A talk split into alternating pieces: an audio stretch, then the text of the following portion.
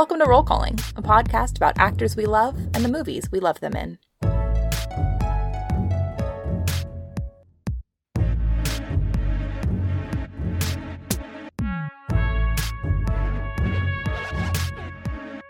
I'm Caroline Siede, a film critic who loves musical theater to, frankly, an unhealthy degree. And I'm Ned Baker, a filmmaker and a frequent consumer of street vendor frozen treats. Mm. Ned, I think you also love musicals too. Maybe, I don't know if you would consider it unhealthy. Uh, no, I think I have a healthy relationship with musicals, but I do love them quite a lot. Uh, but I figured I'd just go in a different direction than the one you did. Yes, I like hanging out with you because I feel like we like different musicals so we can kind of counterbalance each other a little bit. Yeah, you know some of the ones that are blind spots for me. Yes. So the way this podcast normally works is that Ned and I take turns curating a five film miniseries starring an actor we love. But as we previously established in our prestige episode, this is our podcast. We can do whatever we want. and what we wanted to do this week was take a little pause before we kick off our Dev Patel miniseries and do a special 4th of July bonus episode on Jon M. Chu's big screen adaptation of In the Heights. And we are thrilled to be joined, more than thrilled. We're ecstatic I'm to be joined. So amped. by a special guest who's going to help us break it all down. He's an actor, educator, theater maker, and professional game master. And arguably most importantly, he wrote the Facebook post that inspired this entire episode. He's Alejandro Tay. Welcome to Roll Calling, Tay. It is an honor and a pleasure. Thank you all so, so much. We're so excited to have you here. I would say normally our trio, we frequently discuss superheroes. But we were we did a run on the MCU when as mm-hmm. it, they were coming out, like phase one, two, and three. What phase are we in? Seventeen now? Yeah, yeah probably. Yeah, yeah, we must have watched phases one through thirteen or something like that. Yeah, sharp sharp eared listeners will remember our passing reference to our our MCU movie marathons with a third friend. Well, we are so delighted to get to introduce you to that friend. It me. It he. You. Thanks for And I was not kidding that we had no plans to do an In the Heights episode. We were going to take a week off, but I went on Facebook and I saw Tay posting about In the Heights with such a degree of specificity of its adaptation choices that I thought I must immediately record a podcast about this because this is exactly how my brain was operating after seeing this movie. So, Tay, I'm curious, what's your relationship like to the original In the Heights musical itself? Um, well, you know, you know what's so interesting about this is that my my relationship to not only in the Heights but the Lin Manuel oeuvre, uh, as well as Mirandaverse. Yeah, the Mirandaverse. Oh God! Oh no! Um, as well as um, kind of musicals in general is me like really not wanting to like them as much as I do. uh, just like really, really wanting to uh, not give in to just cultural pressures, especially being a theater kid, right? Uh, and as a theater, a, a, Latino theater kid growing up in South Texas, when In the Heights came out, oh my god, it was it was bigger than Harry Potter for a hot second at yeah. the time, which is saying something. And I was like, I'm not gonna listen to this. I'm not gonna pay attention to this. I'm gonna turn my head and stick my head in the sand and just poo poo for the sake of being I don't know, iconoclastic or something, or how, or just being a little jerk. How old um, were we? Were we all like mid mid late high school? Do you recall? Yeah, it came out two thousand eight. Yeah, I think we were. I think I was still. We were still in high school. We were yes. all in the same grade, so I think we were still in high school, senior year, or maybe the summer between so, senior year and college. Yeah, yeah, it, that feels right. Um, you know and i'm and i'm hearing stories of friends who like made a trip to new york and told their story to the stage manager who brought them into the booth and it changed their life. And i'm hardening my heart to that um, and not paying attention. And so i i avoided in the heights for a while until um, i finally picked up the cast album actually after after hamilton came out. Um, oh. yeah Yeah, so I I got into In the Heights after Hamilton, and um, I was on a long road trip. I picked up the cast album and I put it in, and I I literally had to pull over to the side of the road because I was weeping so hard that I could not physically like see the road or drive safely anymore.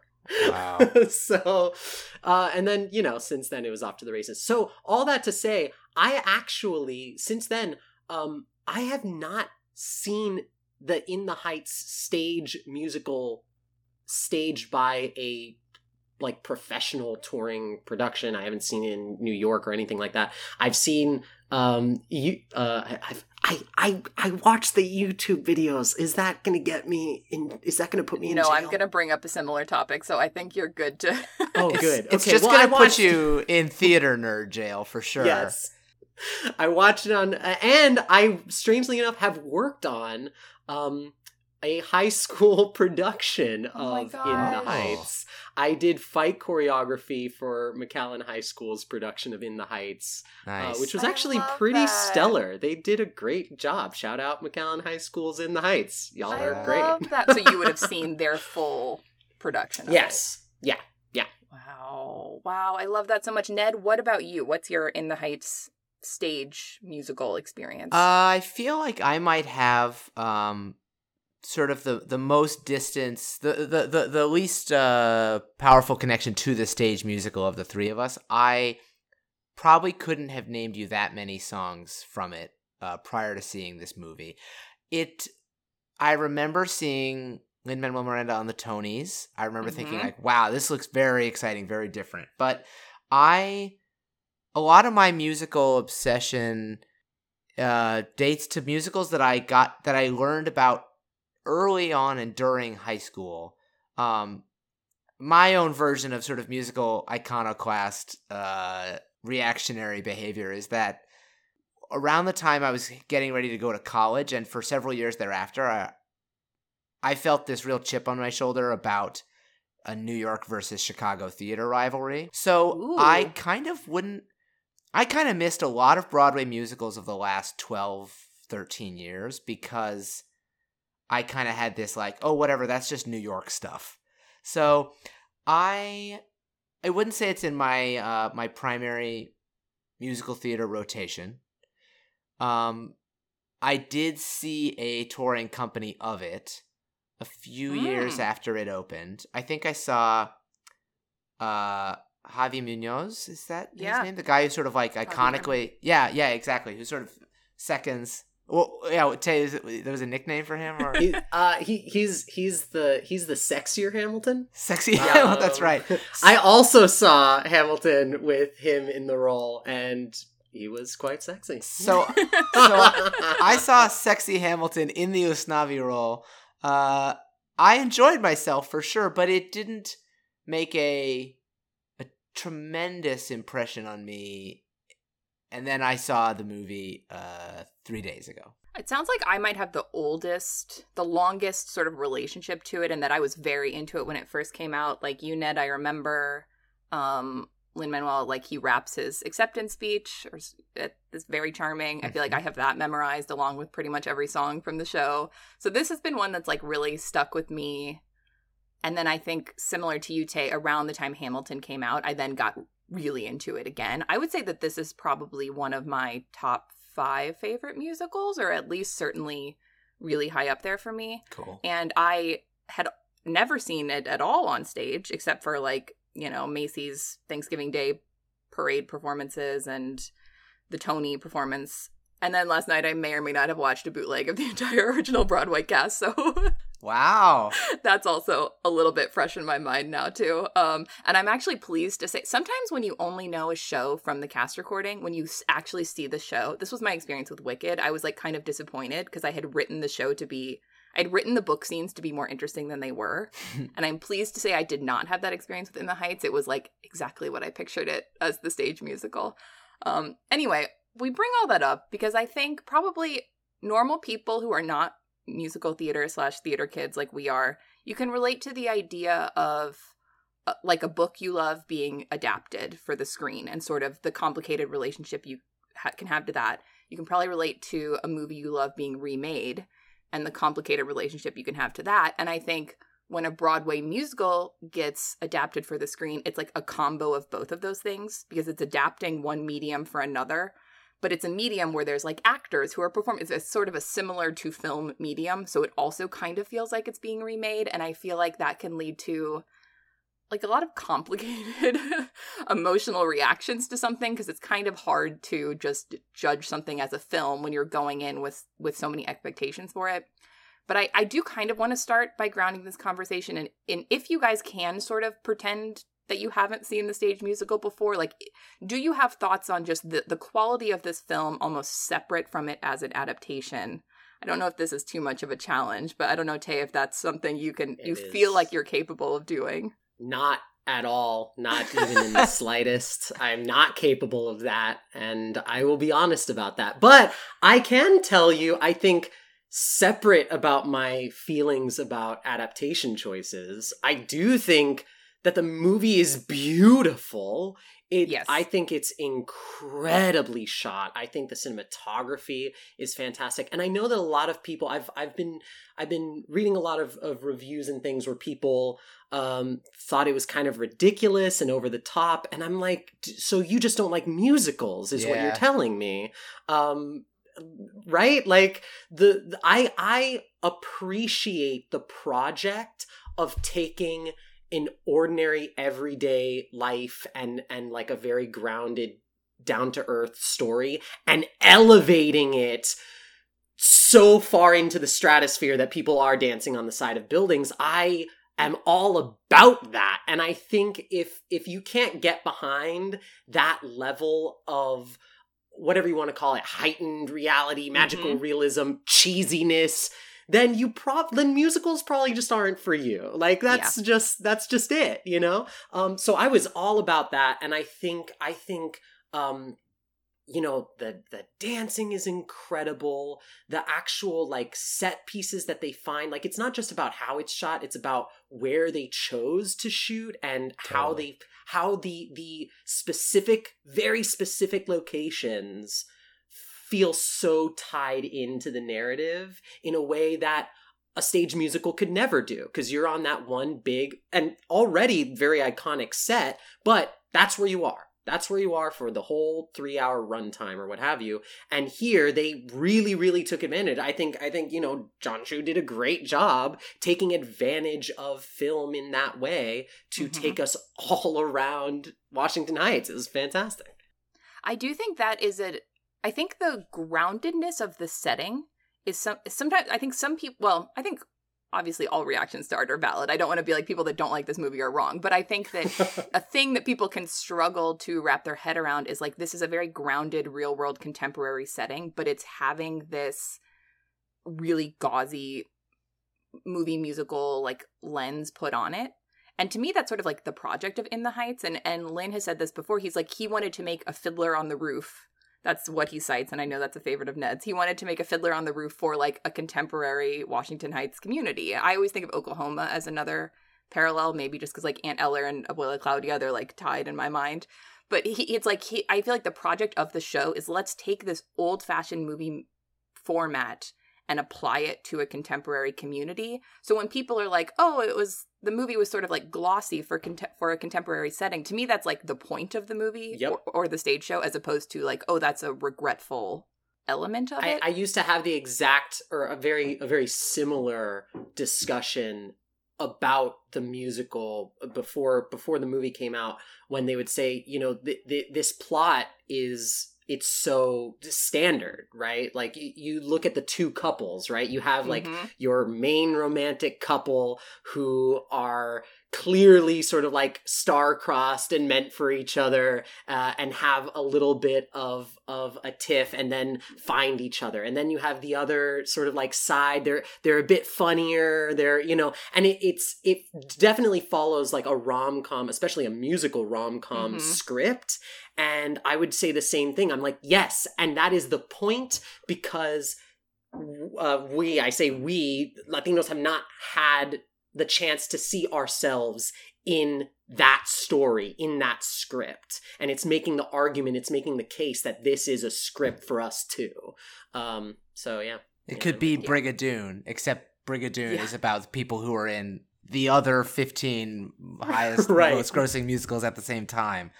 So then it's applied on on this this different setting. Yeah, I always think that I think Lin Manuel he has there's more things that are going on in his work on sort of a meta level. I think sometimes people want to read his work very literally, which is fine, but sometimes you lose a little bit of the other elements of what the work is trying to do. Like I think with Hamilton there was a lot of discussion of like is this historically accurate? Is this a good way to present the story of the founding fathers, which is certainly a fine interesting discussion to have, but like within that you also have to say like okay, but the meta project of this of casting people of color to play the founding fathers is also like a story an artistic choice not incidental to what it's trying to do. And i sort of feel like the same thing within the heights as we've been saying like the project of making a corny show about contemporary new york is part of the choice. Anyway ned what are your what are your general thoughts on this movie as someone who's a little bit less attached to the stage show what are your general thoughts on the movie itself Uh I was t- I was totally electrified by it, particularly in the beginning.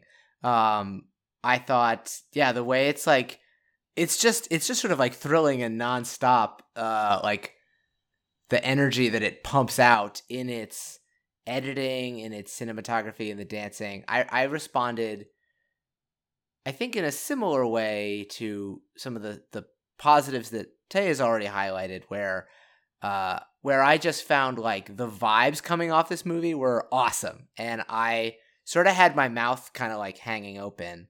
I mean, I as soon as they like hit that in the heights title sting right at the end of the first song, I was just like, "Yeah!" Except there were like there was like four other people in the theater, which is its own I think uh phenomenon that we can discuss, but um but the my claps kind of echoed out into the empty theater, but I was I was riding high. Uh I think so many of the musical numbers work really well. I love. I, I mean, I just feel endeared to all the characters. I would say, I don't know. It somehow it doesn't. We can dissect this, but it, it doesn't like punch me right in the soul as a movie. Um, Tay's making a very uh ready to discuss face. I, I I agree with you, Ned. yeah, yeah. It didn't. It. I don't feel that it had a tremendous emotional impact on me. Uh, but I thought the style of it was extremely, extremely awesome, and I thought it had a lot of really great performances. Um, and it's interesting to place that in context with Crazy Rich Asians, probably the the highest profile Jon M. Chu project beforehand, Mhm. Which I think might have been might have functioned on a similar level, where I I, I thought the the the style and the vibes of it and all these little moments were extremely affecting, but I wouldn't say I had an emotional connection to the the way that those movies like told their story ultimately. Yeah. I think I'm similar to both of you. Maybe it sounds like I might be the highest on this movie of all of you. I really tried to because I've had so many disappointments in my life of movie musical adaptations, I really, really tried my best to go in with an open mind. And I was glad I had seen the trailers because they prepped me. Like, it's always jarring when you're used to seeing something on stage and then it's in the real world and you're like, what's happening? This is not how I envisioned this. So I, I went in very prepped for that. So I think that that like, like get, tried to give myself as much permission as I could to just enjoy it as a movie in its own right. I think that what I really loved about Jon M. Chu's direction was that it felt like he was really trying to push the movie musical like format forward, Mm-hmm. sort of in the same way that Rob Marshall did with Chicago back in the early 2000s, where he had this very clear, interesting vision for like making all the musical sequences sort of fantasy dream sequences and and like doing innovative things with it that didn't just make it feel like a stage show on screen. And i i really like how much personality jon chu brings to like each number. Like they're very distinctive almost in like a music video way. Like okay this is the number where they dance on the top of the you know on the side of the building and this is the busby berkeley homage and you know we're gonna draw little graphics on the screen for this. Like there's a lot of fun and like innovative things within it that I think are like just very cool to see someone try.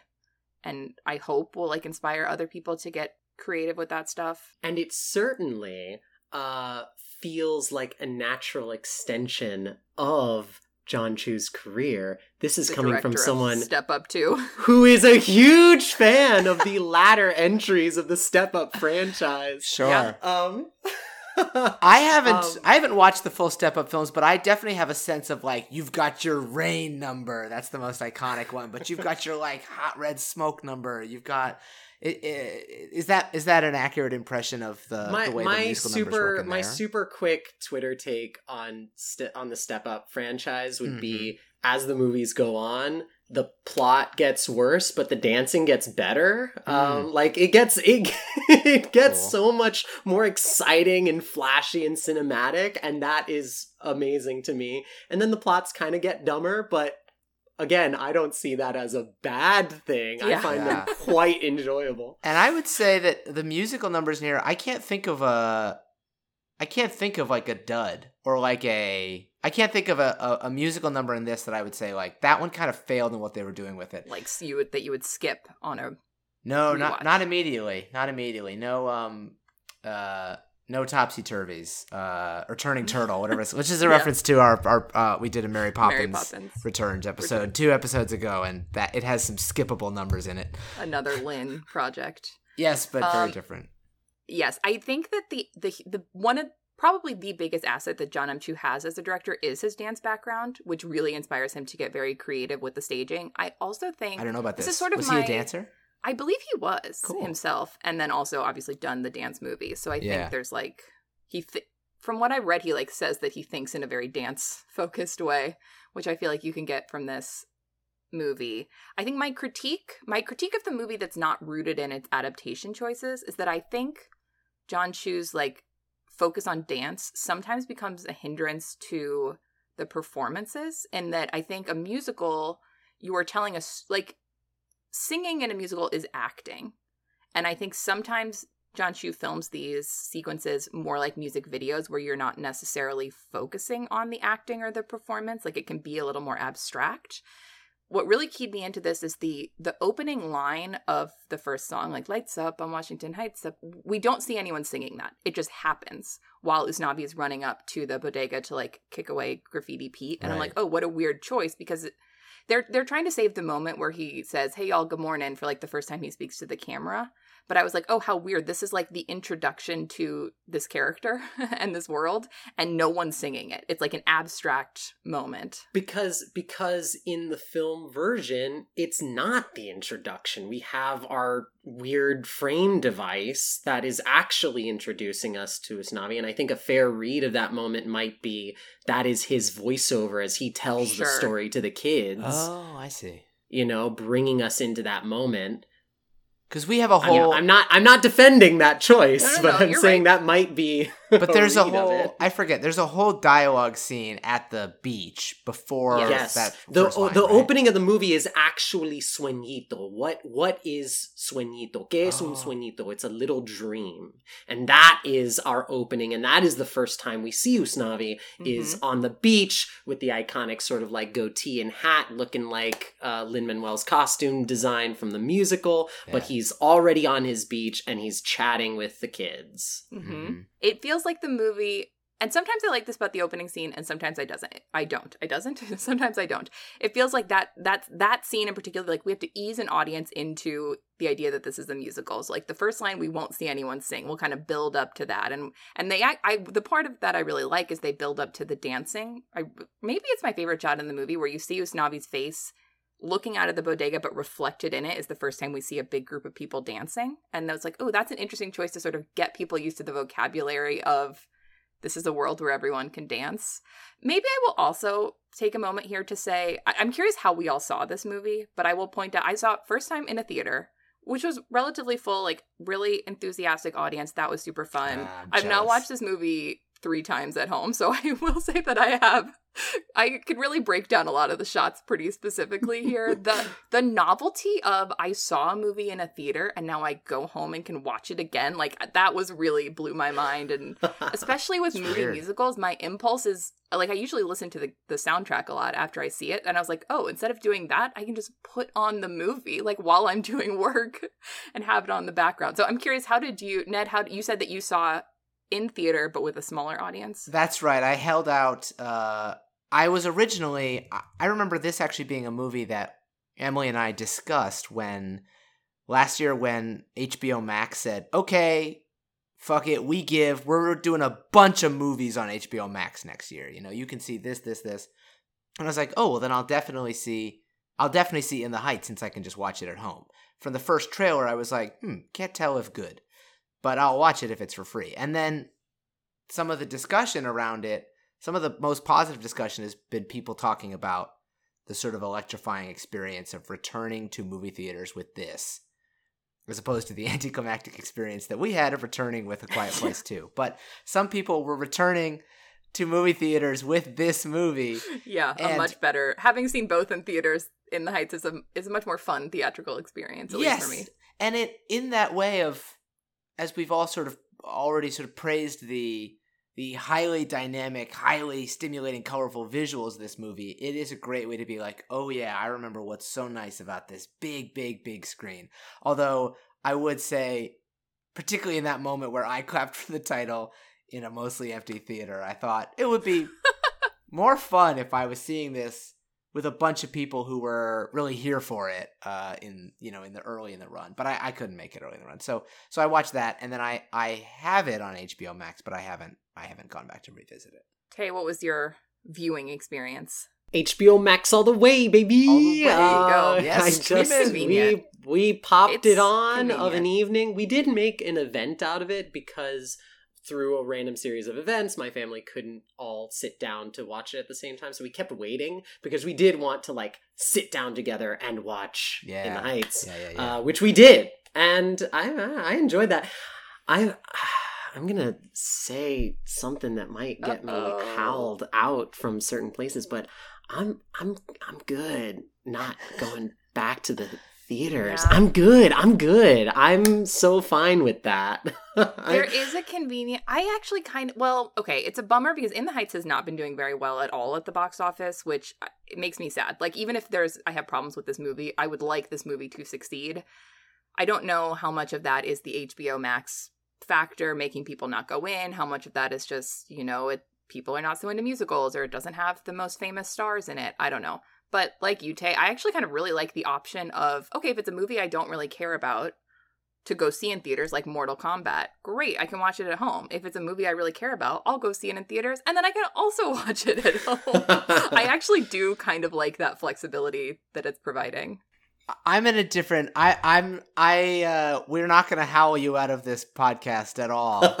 but I am in a different place where it was honestly in the past few years that I, the past like two years, ironically, it was in the year leading up to the pandemic that I kind of, there was a shift in my thinking where I used to talk about, oh, is this one that you need to see in theaters or is it one, you know, and it would essentially be like if it had explosions or was a musical or was highly visually large, then it was an in theaters movie, but a a talky drama would be something you could just it didn't really matter. And I think this actually started with the movie Moonlight, which is a talky drama essentially, but which just some of these visuals and like the lines in Naomie Harris's face and these like contorted slow-mo moments, I was like, "Oh, you know what? I like seeing all movies on a really big screen because that's the format that they were meant for. That said, I, don't want to be. I'm not like. That's just that's just what what what vibes for me. I don't think, as maybe the Christopher Nolans of the world do, that it's like, oh, you'll actually never be able to connect with what makes a movie great if you watch it on your chest. I've had, you know, major major you know religious experiences watching movies that were six feet away from me on a tiny laptop Mhm. screen it does it does not really make or break the experience but i have That's that's a hell of a thing for Christopher Nolan especially to say considering watching his movies at home is the only way you can do so with captions on. And the only way you can finish Tenet and then immediately rewind and try to figure out what the hell happened in Tenet, which is what my family One and I did hundred after it percent. was One done. hundred percent. Yes. yeah so he may not realize what a beneficiary of the at-home streaming Yes. option he is because for him it's all about but but I, I do i am glad i went to go see it on the big screen i will probably pop it on and skip around on hbo max in the Mhm. coming in the coming days. I did feel very lucky to have a fun audience to see it with, which I mean, Yeah. that's the other thing. It's like that's the dream. But I there have been plenty of times when I've gone even on opening weekend I've gone to see a movie and that audience reaction doesn't happen. So that's also kind of a gamble. But I lucked out with this very enthusiastic audience. They clapped at the end, which was super fun. And I will say, I think the closest I've ever come to what comic book fans describe were like all of a sudden everyone like knows what Thanos is and they're it's like their mind is blown because they're like I grew up with this obscure character and what's happening. Hearing an audience full of people laugh at a Hamilton joke in a big screen adaptation of the In the Heights musical, I was like, what is happening? This is like everything that was my weird obsession in high school is now mainstream and like what I really that probably blew my mind more than anything else. What were the Hamilton? Were there multiple Hamilton jokes? I caught. There was just one. You It hear was it I'll on be the- back, right? hmm On the phone, Jimmy Smith is on hold, and it's the da da da da da da da da da da. Ah, that's funny. That's little is the funny. That's funny. music. Yeah, I, I caught that one. I was wondering if there were more throughout. No, there are little Easter eggs. I think some of a couple of the original cast members pop up. I actually think Javi Muñoz, who you mentioned, might have a little cameo, although I didn't spot him. I did spot I didn't see him. Lin Oh, Manuel weird. Miranda's parents in a cameo, which I was Did like, you? this is also weird how quickly I recognize You just them. recognized them. that is that's his dad is on his Twitter. His dad is kind of like a persona in his public life. Okay. And so I had an im- I would I didn't recognize his mom, but I was like, oh, there's Lin's I dad. would, in I would not be able to pick them out of a crowd at all, but that's that is impressive. Uh, I did. Okay, so I sort of want to start transitioning us.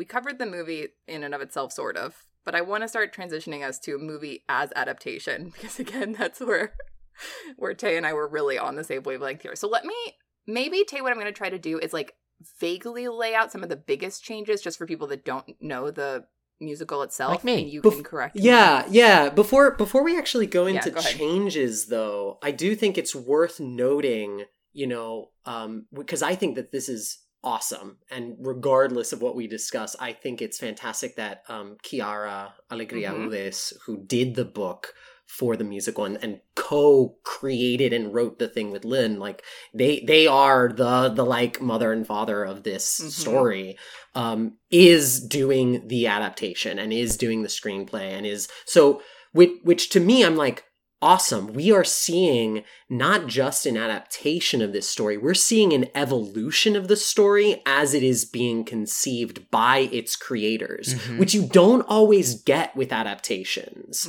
Mhm. um, yeah. so you don't. I would say. Right, right. So I think regardless of what kind of like studio pressures they may have been under to to, you know, fit whatever notes they were getting, um that is pretty cool and something that I have been thinking about a lot lately as I go back over some of the adaptation Mhm. choices. Yeah, that's a very good call. Obviously, Lin is involved in this. I don't know how much the the screenplay is just credited to Quiara, so I'm assuming she was probably more involved than Lin because I know he like also directed Tick Tick Boom. Like he seems like he's pretty busy. Obviously, he's in this as the Piragua guy, which is like the most charming thing I've ever seen in my life. To cast And and I'm ready to like get into a fight over because I think it's the wrong call. But we can t- Oh, we can talk about fight. that later. We'll Um, but but I, I it, it's my understanding. I might be wrong on this. It might it's my understanding that the the lyric changes are all his. Like he They like they be. stuck. I think they stuck to their roles, and Quiara's still handling the you know the screenplay, the Mm-hmm. the book,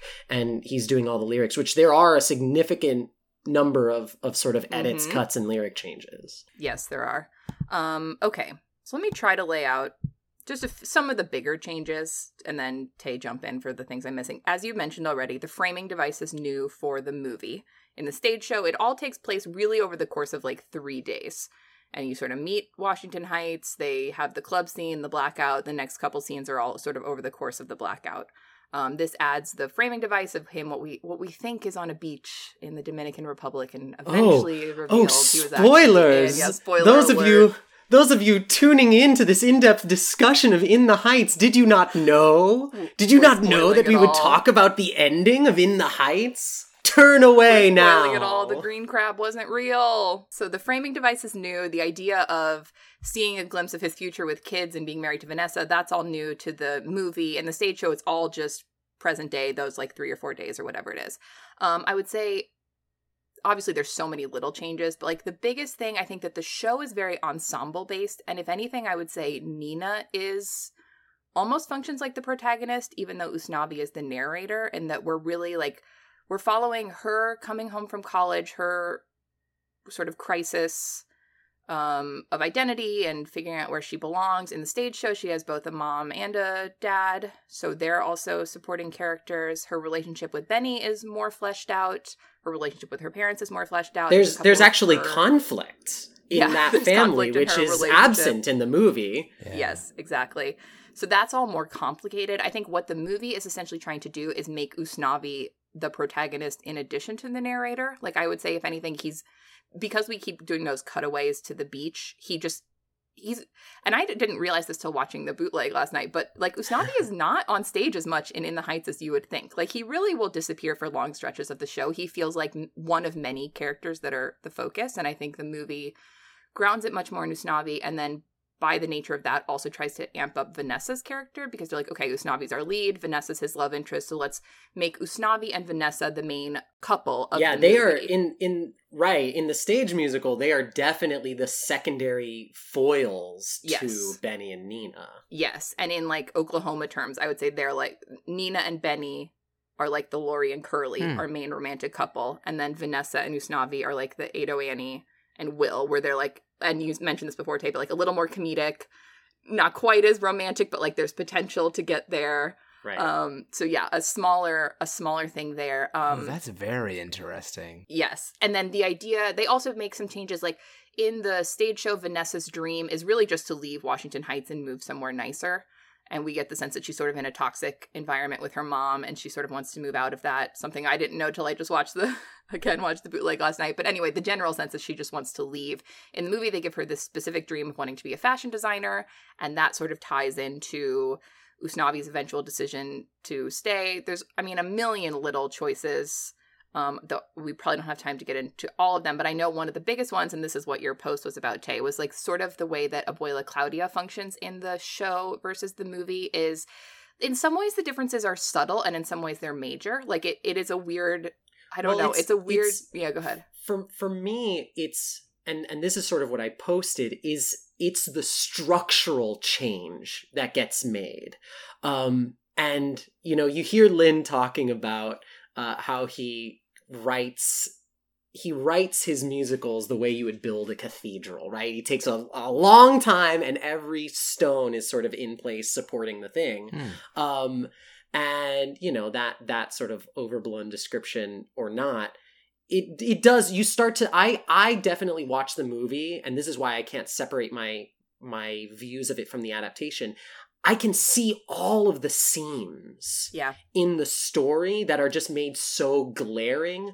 just because of the structural shifts Hmm. so you you want to uh talk about the and and they they most acutely affect abuela claudia's character Mhm. but i would say that it is it it it causes this sort of like weird ripple cascade tide effect across the story as a whole so you have the big one for me is putting carnaval del barrio after um uh abuela claudia's death Mhm. I think that for me is is one of the the biggest and most baffling changes that they Can I real quick? So in the stage Yeah. show, we find out basically in Act One, we find out that she won she, that she won the lottery, and there's a lot of discussion of her. Yeah, right after uh, ninety six thousand. So Mhm. here in the the movie tries to elongate that mystery and keep that dramatic Oh. question of like what happened with the lotto ticket.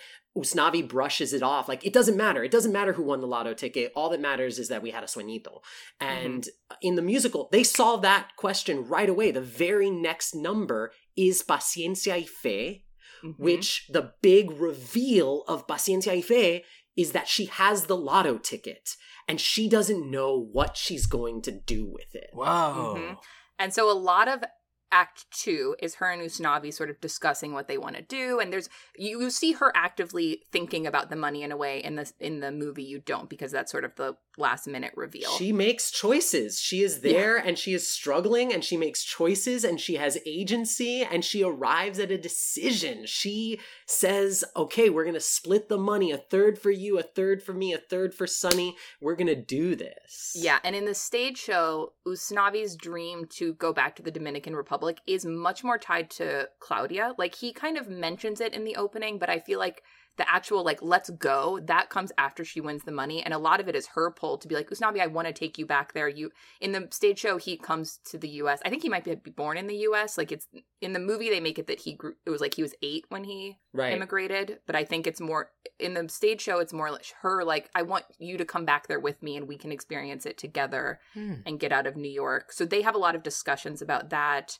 in the stage show like you mentioned we get carnaval del barrio as sort of just like a big fun act two number at the end of that we get the sort of shocking reveal that claudia has died and then the the last like third of the stage show it's like it's which still is upbeat huge. and fun Which is but so it's more huge somber. because because exactly because Carnaval del Barrio as it is written and it's in the lyrics and it's in the lyrics still in the movie which makes it so weird and kind of cringy to me Huh. um those lyrics are designed like the big conflict drama of that song is like we're we're losing morale it is it is Mhm. hot we are losing our spirit people are moving and we don't know how to deal with that Mhm.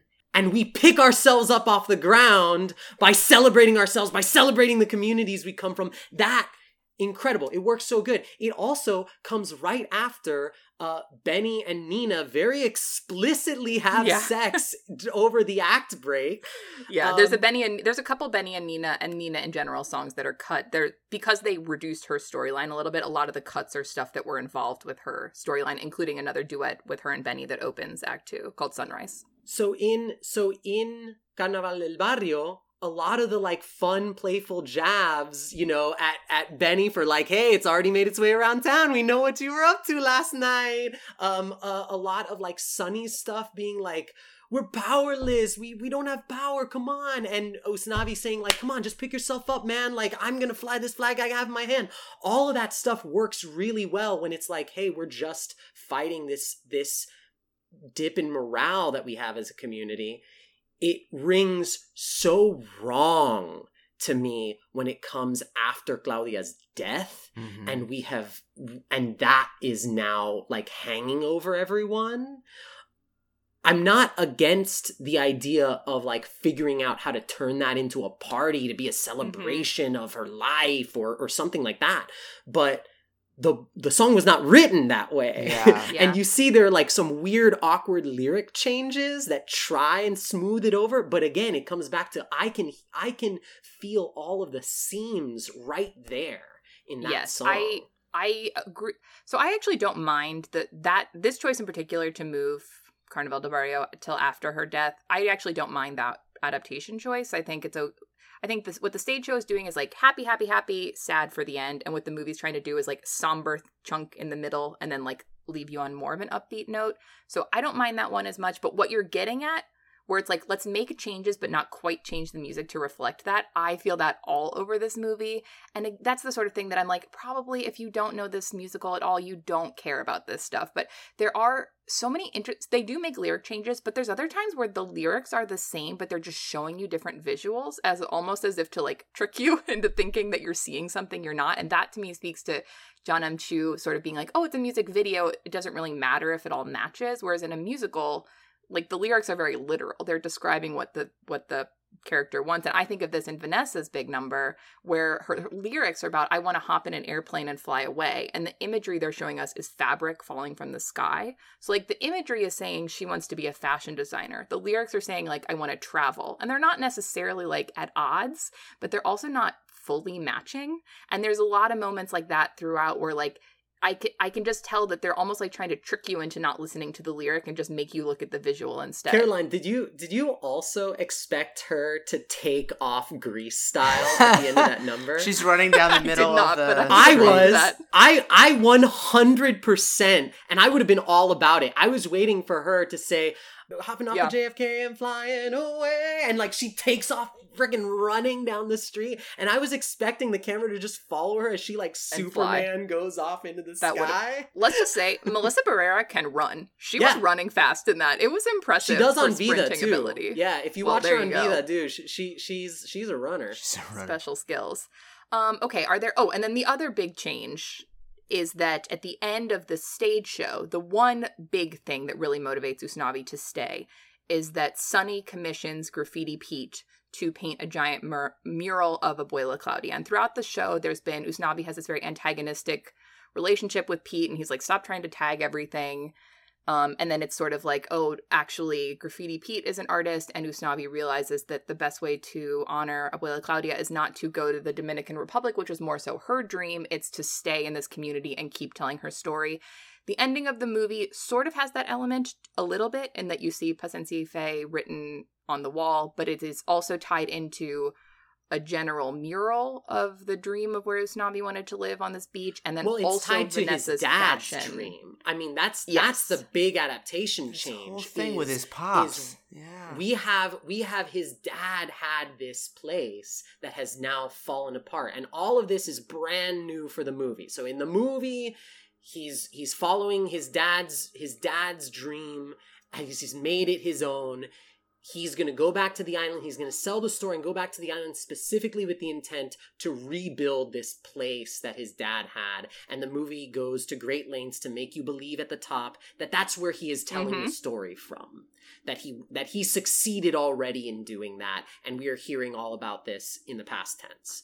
Um that that is such a strange adaptation choice to me but again i'm so i'm so colored by what i already knew the the musical was so i'm curious ned like how does any of that stuff read to you and hearing some of the stuff we're talking about does that change anything uh, Yeah, Ned, give us your it, thoughts. it definitely changes some. Th- I mean, the a- as I said, but also, it's okay if it doesn't. Do you know what I mean? Yeah. Like, I almost feel like maybe that's the better way to see this movie is to not know all these things that we are dissecting. Well, I do think that it is sometimes hard when you are seeing an adaptation to separate yourself from what the show does for you, which is because pieces of art hit us in different ways and an adaptation might focus on a different thread than the one that really resonates with me Mm-hmm. you know when we talk about we talk about we talked a lot about batman adaptations a lot of times it's like people a lot of people are engaged in batman for things that are different from what i engage with batman about um i actually have thought since the movie v for vendetta drawn all these analogs that it is actually sometimes better to see the maybe insufficient to, to see the slightly thinned out or flattened adaptation first and you could just be like wow that's cool and then you understand the original, which when we're talking about book to movie, often is just like significantly more detailed, and you say, "Oh, there's so much Mhm. more here," instead of seeing those things get removed. So, I do think that I didn't come out of this movie thinking, "Hmm, what a peculiar structure." I did think some things were a bit strange. I'll say it is interesting. I didn't realize that uh, Nina and Benny are really function as you two describe it as the the central characters. In this one, there's no doubt that your central and most important relationship is the relationship between Usnavi and Vanessa, which is which Yeah. is not really that dynamic. I mean, it's essentially like they have some communication errors that at the end I guess they just say whatever. So that feels Can I just say that scene where she's like, I just th- the scene comes out of no. The whole dynamic is like Vanessa is the coolest girl ever, and Usnavi's a nerd, and he's like trying to date up, right? That's their dynamic. Then all of a sudden, there's a scene where she's like, "Usnavi, I'm just a nail technician. You could never love me," and I'm like, "What? This was not your dynamic at all. Where did this come from? Like, this was not." I don't know. There was a lot of things with Vanessa that they kind of, I think, just try to desperately throw at the wall to add. They stuff also to her. cut him getting in a fight at the club. yeah. Doesn't he deck somebody or Benny deck somebody? That's what I was Benny hired fights, on in yeah, the was McAllen High say. School production to stage. That's right, of course. Navi getting mad and decking a guy. Um, I remember that. because Doesn't Yeah, Benny because- punch? I think it's Benny that punches someone, isn't it? Oh, that's right. They get they're like shoving around. Someone goes to punch someone else. Someone gets in front of the punch. sure. And then it turns into a whole fight. Fight. and the fight is threatening to to actually be a sort of major until the blackout happens and that sort of like cuts it in the middle I see. Yeah, but so there there's there's just like more there's more there but for sure as you're describing it was interesting that Nina and Benny still have a lot of moments, but they are sort of they do appear mostly in their songs. Nina's whole thing has more to do with her sort of relationship to this child memory of herself and her relationship Mhm. to her dad. But it is interesting to see whatever there's whatever's the name of the song where they dance on the side of the building Yeah, when the sun goes when down. the sun goes down, which is a I think a, a lovely classic style musical number, but it is a little like, oh, hmm, these two.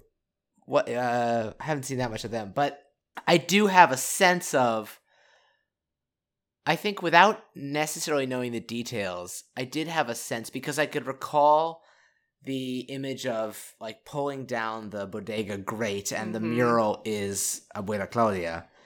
I did have a sense watching her in this movie that while large sort of tectonic plates of the movie had been shifted around, she'd kind of gotten bumped off and allowed to remain like in the cracks between them.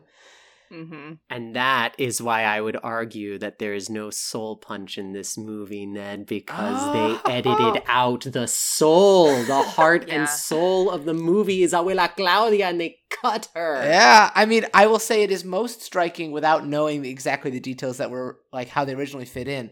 When Paciencia y Fe happens in the movie, which is again, I think a a beautifully staged number. It is exquisite. Maybe the best number in the movie. I think so, and I think someone, maybe someone else pointed out how how obvious it would be as a movie musical choice to fill that to make that a B-roll montage scene where as she narrates, we see these sort of silent clips of like a young Abuela Claudia, uh, I guess as a young Claudia with her with her parents and like like 1940s flashbacks and the way they turn that into a more theatricalized adaptation is really beautiful but it you can still smell that the energy of that song is about like grappling with weighty issues and all she's actually doing is dying when that song happens in the movie which means she's not Mhm. really grappling with anything particularly because they go through such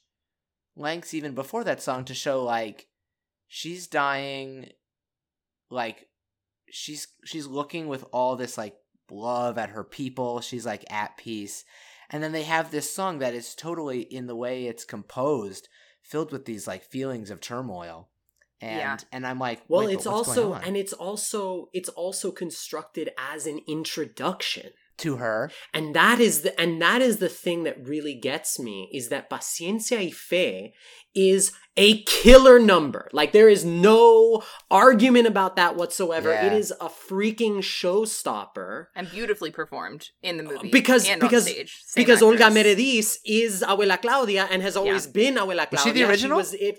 She was She the was. She's original oh, the through one the carryover. entire cool through the entire original Broadway run, she was Abuela Claudia. There were never there was never anyone who took over for her during that run.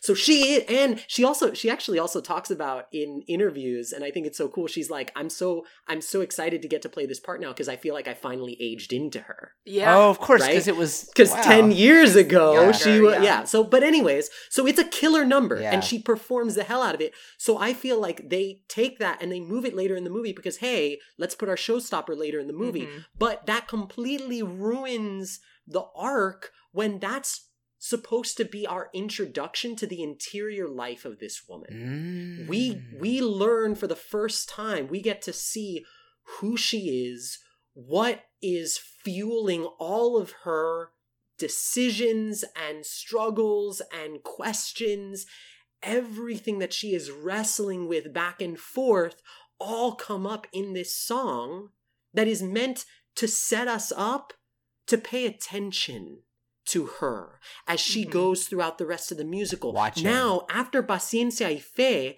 after we've heard that this woman who is the pillar of her community that everyone leans on, that everyone relies on, is struggling internally with her weird relationship with her mom before her. Yeah. That now carries weight into every next scene that we see her in, even if she doesn't speak, even if she comes in just to give someone a pat on the shoulder, or even if she is sitting there listening to Sunny arguing one point and Usnavi arguing another point and trying to take it all in, we see them looking to her for guidance, and we see her bearing the weight of that. And that is such a huge loss, I think, for this movie. And that's where the soul gut punch is for me, because if we learn about all of that in the moment of her death, we lose out on learning why this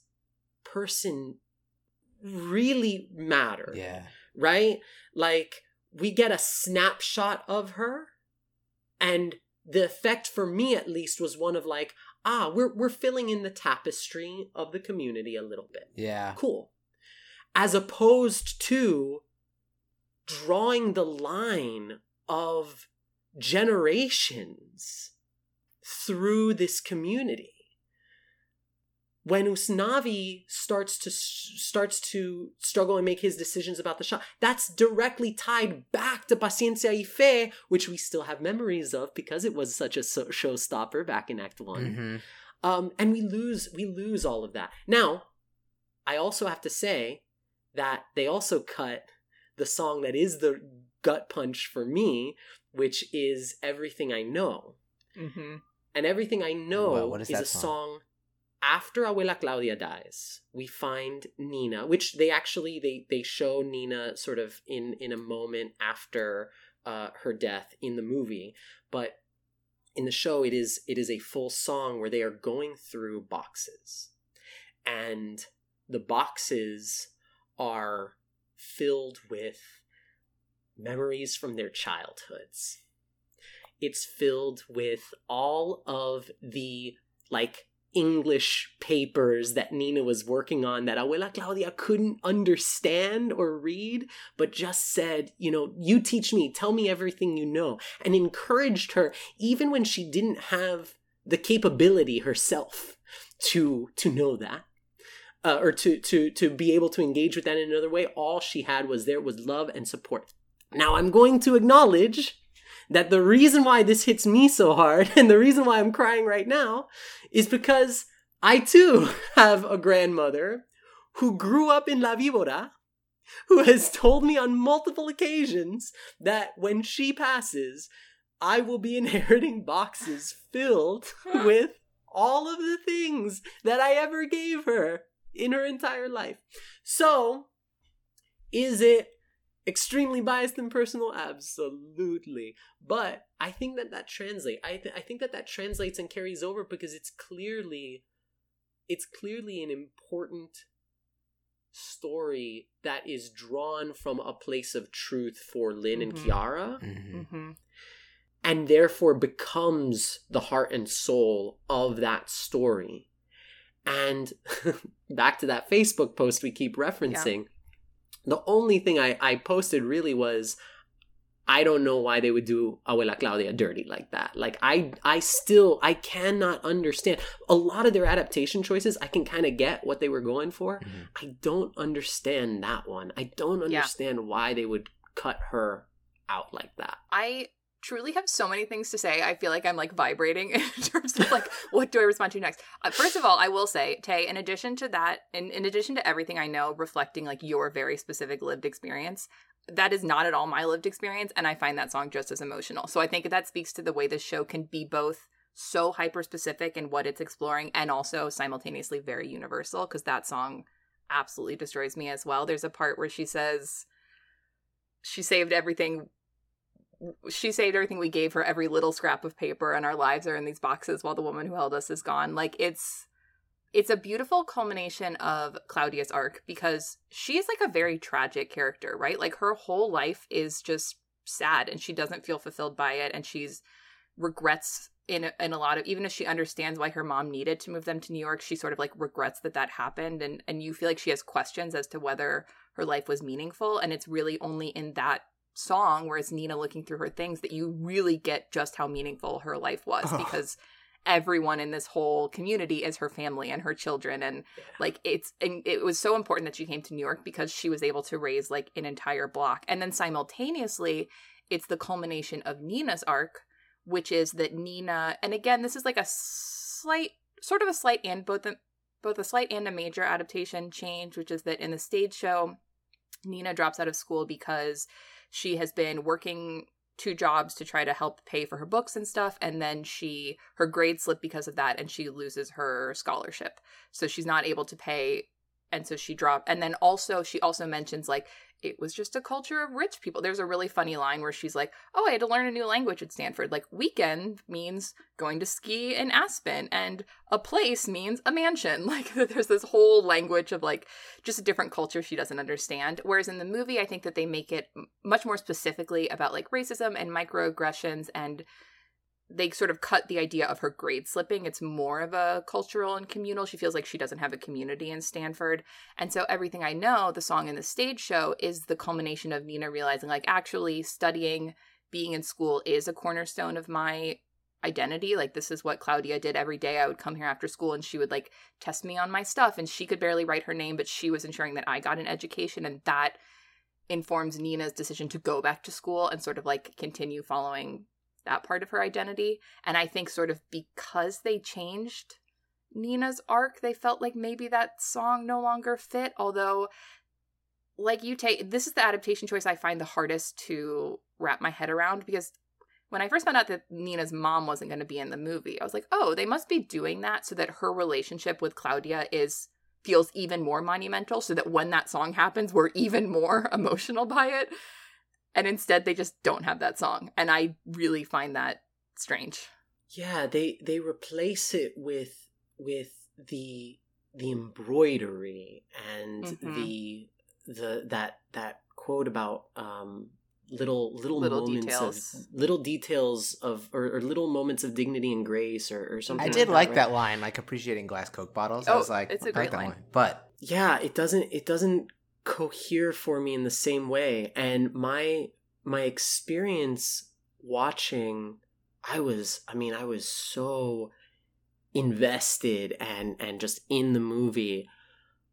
And i kept waiting for paciencia y fe to come in and, and it didn't. And then when the blackout happened and paciencia y fe came and i watched that which i actually i i kind of don't like how mm. busy I, I don't like how busy the staging of that song is in the movie. Mm-hmm. And I and I recognize that in the musical they also have sort of the ensemble comes on in in strange sort of uh like uh 40s. Uh, yeah, yeah, they, they all have like white, white, ghostly sort of costumes that are also kind of calling back to like Guayabera stuff and whatever. Um, but it's so much easier with a stage and a spotlight and someone parking and barking at you to focus on that individual. Mm.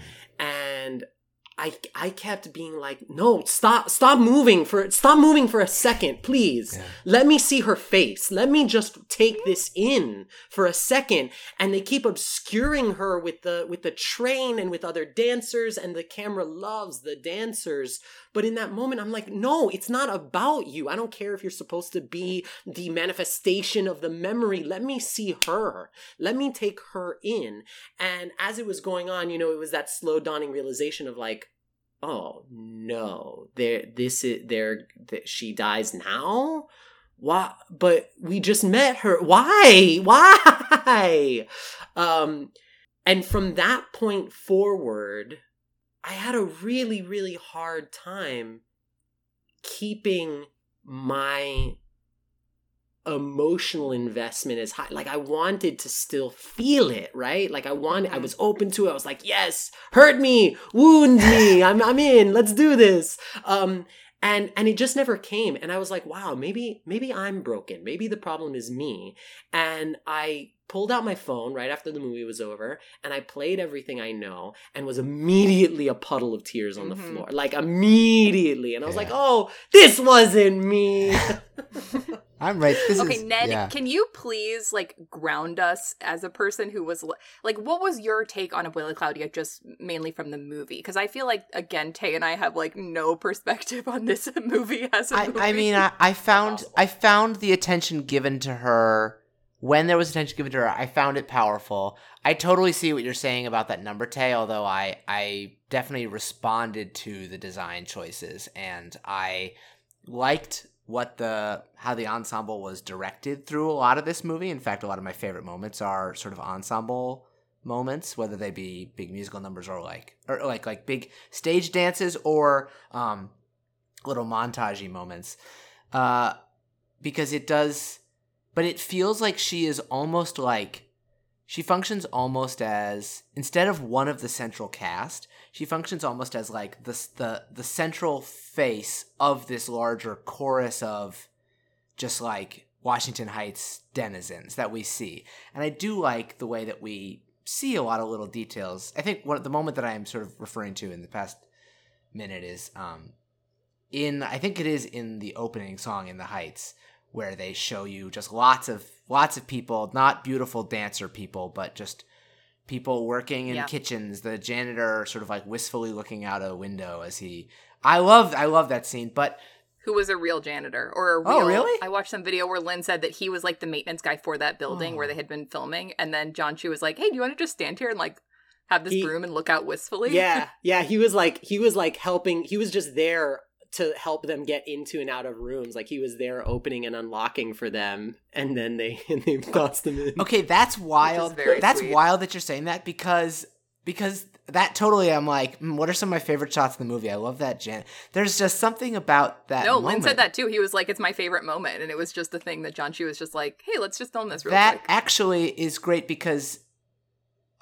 I- have seen commentary about. I feel like I'm transitioning us to another issue without finishing my point on Abuela Claudia, but but I've seen commentary about this idea. We've definitely, besides the sort of uh, the most frequently discussed uh, issues of colorism in the movie, there's also a discussion of whether or not what it is what it is to make a movie about a neighborhood except it's the like extremely toned beautiful makeup version of those Mhm. people. And i think it varied from scene to scene because there are certain there are certain scenes where you're like oh everyone is a like a six-pack abs professional dancer. But i do really like moments like in the in the heights where you actually are seeing people. There's a few extras in certain moments like the other people who work at the at the at uh, um, Rosario's and tell Mhm. Benny that he's thirsty. Uh, uh, like these little moments where you see people with like like normal people bodies instead of the bodies of professional good lookers like actors and models. Um, but I would say that functionally, Abuela Claudia sort of feels like she is the leader of the that of the of like the chorus of the neighborhood rather than a character who functions. I think it's pretty clear that what the movie is most interested in is really these these four people in two couples with some attention to Sonny and some attention to uh, Kevin Rosario. And I I I always forget his name is Kevin, and I laugh. For some reason, I just laugh every time they say, especially when Benny's just like randomly being like, hey, Kevin. I'm like, this is both your boss and your girlfriend's dad. Like, what a casual way to. just because Kevin just has like a bunch of guys that we went to like middle school with. I don't know. Sure. And also, just like, I don't know. I can't imagine just. I guess I do call my bosses by their first name, but I can't imagine just going to their house and be like, hey, Kevin, what's Yeah. up? so I felt to answer your question of about ten minutes ago, Yeah. I, I felt like uh Abuela Claudia had a, a a personality that shone through, but she was much more like oh, just the face of these the figures who populate this town and sort of like you know, um shorthand sympathetic old person. Like I think of how in the movie Baby Driver, he's got like a an old man that he's looking after that he's you know he does Mhm. it all for that guy except that guy's not really a character. He's just a shorthand for like a sympathetic person that our main character is sort of uh, somewhat responsible for. And so i think these sort of betoken a direction of the movie to be especially concerned with beautiful young people hmm which is also probably connected to some of its some of the issues that have drawn sort of widespread Yeah. criticism. Yeah. Well, let's transition into that a little bit too, because we definitely wanted to acknowledge that one of the big conversations, I think the initial reaction to this movie was just very positive, critical reaction. And then, like, maybe a week or so after that, there was this big conversation that was started by um, the website The Root. Uh, from one, of, it, it would have been a topic before, but there was sort of interviews where it was brought up more explicitly, which is this issue of colorism, which, if you don't know, is this idea that there can be um, in addition to like prejudice or discrimination that an entire group can experience within that group, there can be different levels of prejudice or discrimination, usually favoring people with lighter skin over darker skin. You see this in pretty much every ethnic and racial group. Um, it's a conversation I think I first heard a lot about of when Lupita Nyong'o was really breaking onto the scene, and I think Viola Davis was a big commenter of pointing out, you know, a lot of times the black actresses that are allowed to succeed in Hollywood are those with lighter skin, and that she was really saying, I hope Lupita gets that same opportunity because someone with darker skin is not often given that. And so the big conversation around In the Heights is that this is a very almost everyone in this movie and all the main characters have very light skin tones, even though they're all Latino, Latina, Latinx. Um, they're not representing specifically like the Afro Latina Afro Latin Afro Latina Latino community, which is also a big part of the Dominican Republic in particular. Um, and so well, and, yeah, and there was specifically just, that diaspora in Washington Heights. Yes. Yeah. Yes. So there are kind of like I would say if this is a thing that I think it if you're not steeped in this thing, maybe you could hear these conversations and be like, "Oh, people are being too picky, they're being too specific. I don't understand when people are bringing up these issues."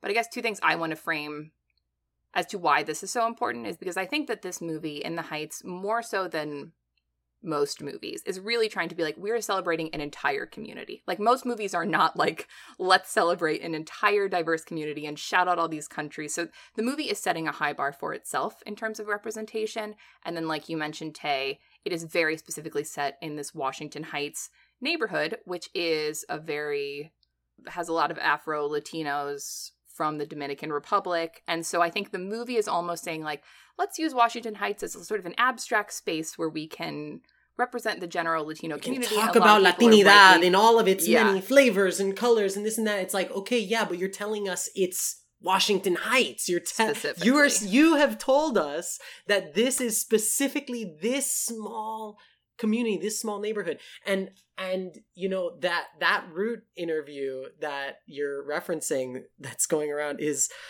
oh, it's so it's so painful. It's cringy, really cringy. It's so Yeah. painful. Well, this was also part of the thing that really escalated the problem was that the in addition to the movie not doing well with its representation of the diversity of the Latinx experience, the cast and crew and director were clearly not prepped to respond to this question, which I think was also concerning for a lot of people. This was also a conversation that came up around Crazy Rich Asians, only sort of representing one very specific type of Asian person and not sort of the diversity of the Asian experience. And I think people were very disappointed. I mean, to be fair, I if you've cast the movie like this, I don't quite know how you would answer in a way that would satisfy people, to be honest. But even within those standards, they did not do a good job of responding to this very justified critique, which I think really made this even uh, it drew this uh, more attention to this from a wider array of people. you know you're talking you're talking about or you were just saying about like oh well we didn't they they, they didn't succeed in in showcasing the diversity of latino people or whatever i i mean i think looking at the movie you go wow you do actually have a diversity of latino people and that kind of is the project of in the heights but that comes into very stark conflict and dissonance when you're also saying this is an accurate representation of this very specific community. Yeah. Which is Afro Dominican. And that's not a problem that starts within the Heights, the movie, or its casting.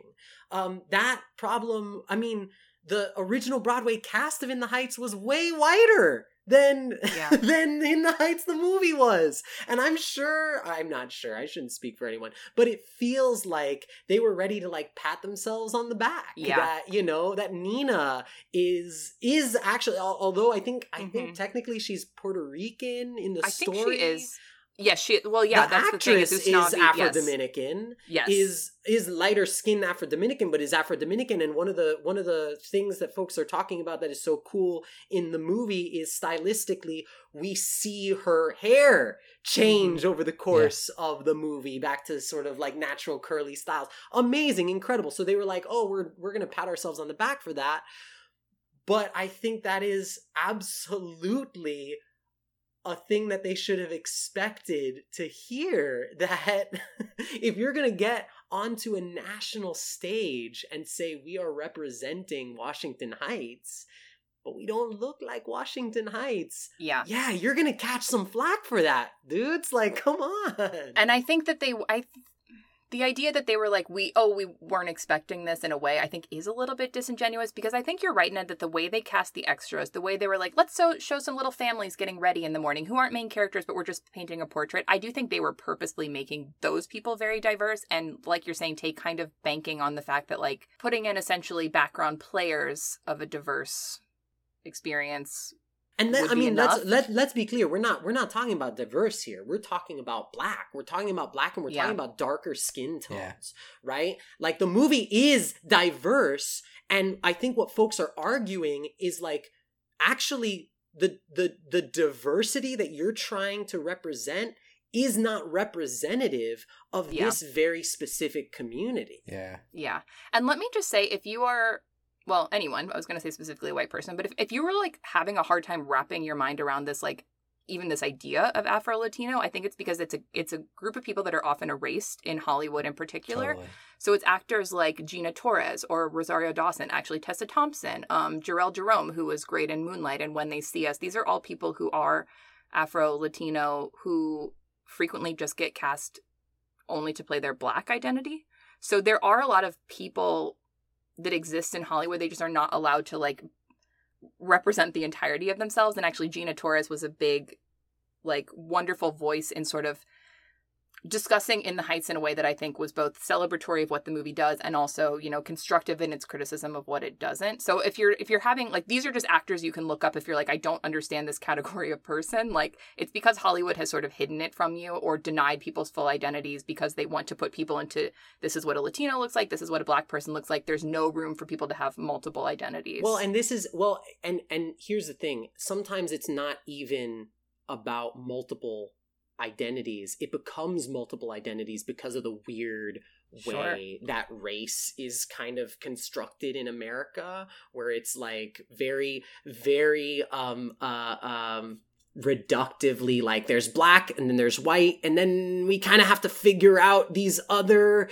categories for people who don't fit into that um and and i think one of the one of the things that that clicks for me that helps me to understand it even Mhm. un, even understanding my own identity right is what what you're actually overlapping are colonial histories Mhm. Yeah. right so if you envision the history of america and you're thinking about like okay well we're a nation of immigrants people were brought over as slaves people came over from other countries for x y and z reason okay great great great great great in latin america you have similar parallel histories. You have indigenous folks living on the islands before anyone gets there. You have European settlers who, sure, maybe majority happen to speak Spanish, but are still white Europeans coming over with black African slaves, and all of that turning into its own sort of mixing, melting pot over generations and generations. So then you have those communities coming over to the US, and people are like, we don't know what to do with you. You uh, speak Spanish, but you're also black. I don't. Mhm. How does this function? It's like because Latino, Latinx, whatever you want, Hispanic, whatever you want to call it, is not a race. It's not a race category. It's it, you're talking about people's ethnicities with their own complex race histories woven into that. So yeah, all of that is going to get stirred up when you're making a massive motion picture that is trying to feature Latinidad in all of its complexity and cannot do that. And arguably, I th- I think made a huge misstep in Yeah. not taking the opportunity that they had to really push that forward with their leads. Yeah. yeah. to say like oh we weren't really prepared for this or we didn't really like think to do this i'm trying to i think actually i think we've actually all already made the point that like what we are not saying is like shuffle like shunt this movie off to the side like it's a piece of crap forget it because there are all these things that it does accomplish that no other movie has accomplished so far it's just gonna have to be this really big like all eyes on me moment when you have so few movies even like raising the possibility. I mean, nobody's having like what else came out this year, like like Cruella or I don't know Godzilla versus Kong. Nobody's having these conversations about that. You have an extremely high pressure moment. But yeah, I I do also think to when you talk about like the how painful it is to watch that particular I think her name is Felice Leon with the with the root having that conversation it is so cringe inducing but it is this kind of thing that I just have to like there are these seminal moments when I think back over the past 10 years when honestly it was probably like around the time I was in college so starting 10 12 years ago that I had my sort of like whole I don't know like way of thinking expanded on so many so many social political gender racial ethnic issues there are these great touchstone moments of like good awkward where I just had to live in someone sort of like uncomfortably bringing me to something. Uh, and I, it reminds me of a time when I was in a Q&A, when in college I was in a very lovely, very dear to me, but all white production of uh, The Little Prince, which mm-hmm. I think it's crazy to track. Like 10 years ago, an all white production was so common. There has been a shift, at least in, I would say, like, for instance, a Chicago mainstream theater community, that now to do an all white cast is a statement. It used to be that including non white people was a statement, and the, the thing has flipped. But so at the time, I hadn't thought of this as being an all white production until someone in the audience during a Q&A was like, "Why did you not didn't you feel?" It was very similar questions to the ones that uh, Felice Leon was asking Jon M. Chu. I mean, divorced from the specificity of the situation. Mm-hmm. So it, it, actually, you know, it wasn't the same thing you're talking about, Tay, of saying we are going to represent a particular community and then just in point of fact failing to do that. But it was the broader question of didn't you think that creating a show like this, in that case, which is going to reach so many children and like help inform like very, very, very young people's worldview, didn't you think it was important to take the opportunity to like sh- represent people of color and like show that they can be a part of this type of storytelling and and uh being asked that question in a Q&A is like the the room like the air goes out of the room and I wasn't being asked that question directly to answer it. I think the answer that was given was sort of similar to Jon M. Chu's, like, well, it's a very good question. It's a very good thing. We had to choose the best people for the roles, but, you know, these are conversations that should keep on happening. It is, that is kind of like that. That kind of, as you say, like what what could have been the answer? Like, oh, I actually regret casting this one person who's in a movie I'm now promoting. Right. The that's kind of the the the best spin you're going to be able to give because if that if we can just take that concept of like a, a meritocratic, mer- meritocratic casting decision at face value, then it's kind of unassailable because it it takes something totally. Sub- how is how is that unassailable? That's the mo. That's the most saleable. What, that's as saleable as what, a as a ves- as a sea vessel. What I'm saying, what I'm saying is, it's unassailable in the sense that uh, I mean, I I propose to assail it, but uh, to but it's unassailable in the sense that if you talk about casting the best people for the roles like it is a an objective reality out of your hands, then you you remove it from this whole colorist or racist uh, framework. But it is a you're purely putting it right. You're putting it right into that racist framework. You're saying there was no one of color who who who merited the part. Th- that that is what is racist about that. Are you statement. saying Ned that the framework itself is the lie that people fall back on? Yes. What I'm what I'm justify... what I'm saying is if you say we opened the we opened the floor and you know somebody does specifically say like yeah there were many afro latinos in consideration for those roles if you say we opened the floor we saw everyone and then based on an untouchable, outside of my control metric of who was just best for the part. We happen to end up with these people who happen to all be white passing or light skinned. And the sort of problem with that is that casting is entirely subjective, and people who do casting, people who are actually making these decisions, totally live within a system of white supremacy where these white supremacist like beauty ideals will will be affecting their if if they don't specifically seek to acknowledge, think about, and then counter those that ingrained white supremacist idea, then you're then you're going to it's going to be revealed in who you think is best for the role. And then you're going to say, I don't know, I just I just made the decision on an individual basis. This is just who we ended up with. Yeah. Um Yeah. Yeah.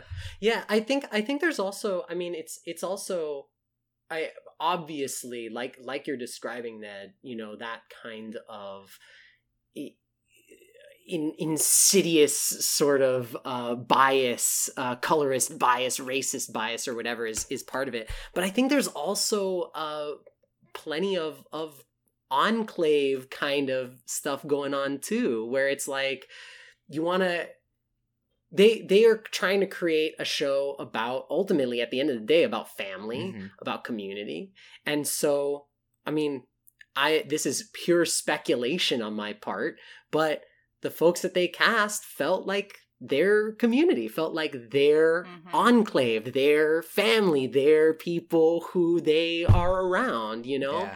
and and i think that that absolutely comes into it in and exactly like you're saying ned like you got got to actually make a concerted concerted effort to step outside of that. I think i suspect i don't know but i suspect that it would not be as egregious if it wasn't so specifically we are trying to represent this community. Mm-hmm. Yeah. you know because it is though these are faces like that crew of four on the cover on the on the banner on hbo Yeah. max those are faces that the the general mainstream white audience of america is not used to seeing as the leads in their Mhm. movies True. so that absolutely groundbreaking and i had a, a friend from high school taking me to task for complaining about the movie on facebook because she was like can't you just take a second to Mhm. admit and acknowledge how groundbreaking this is it's like yeah but you're breaking ground by also repeating some of the same mistakes that have been made over and over and over again Yeah. and do we really want to push ourselves forward by co-opting and using the exact same systems and racist systems Yeah. that we are like do we want to just inherit that or do we want to break that open and leave the door open for everyone in our community so it's complicated as And uh, hell. like, is it enough to say we made groundbreak? We, we we we made major steps forward in this area, this area, and this area, so we got a lower score in this thing and this thing.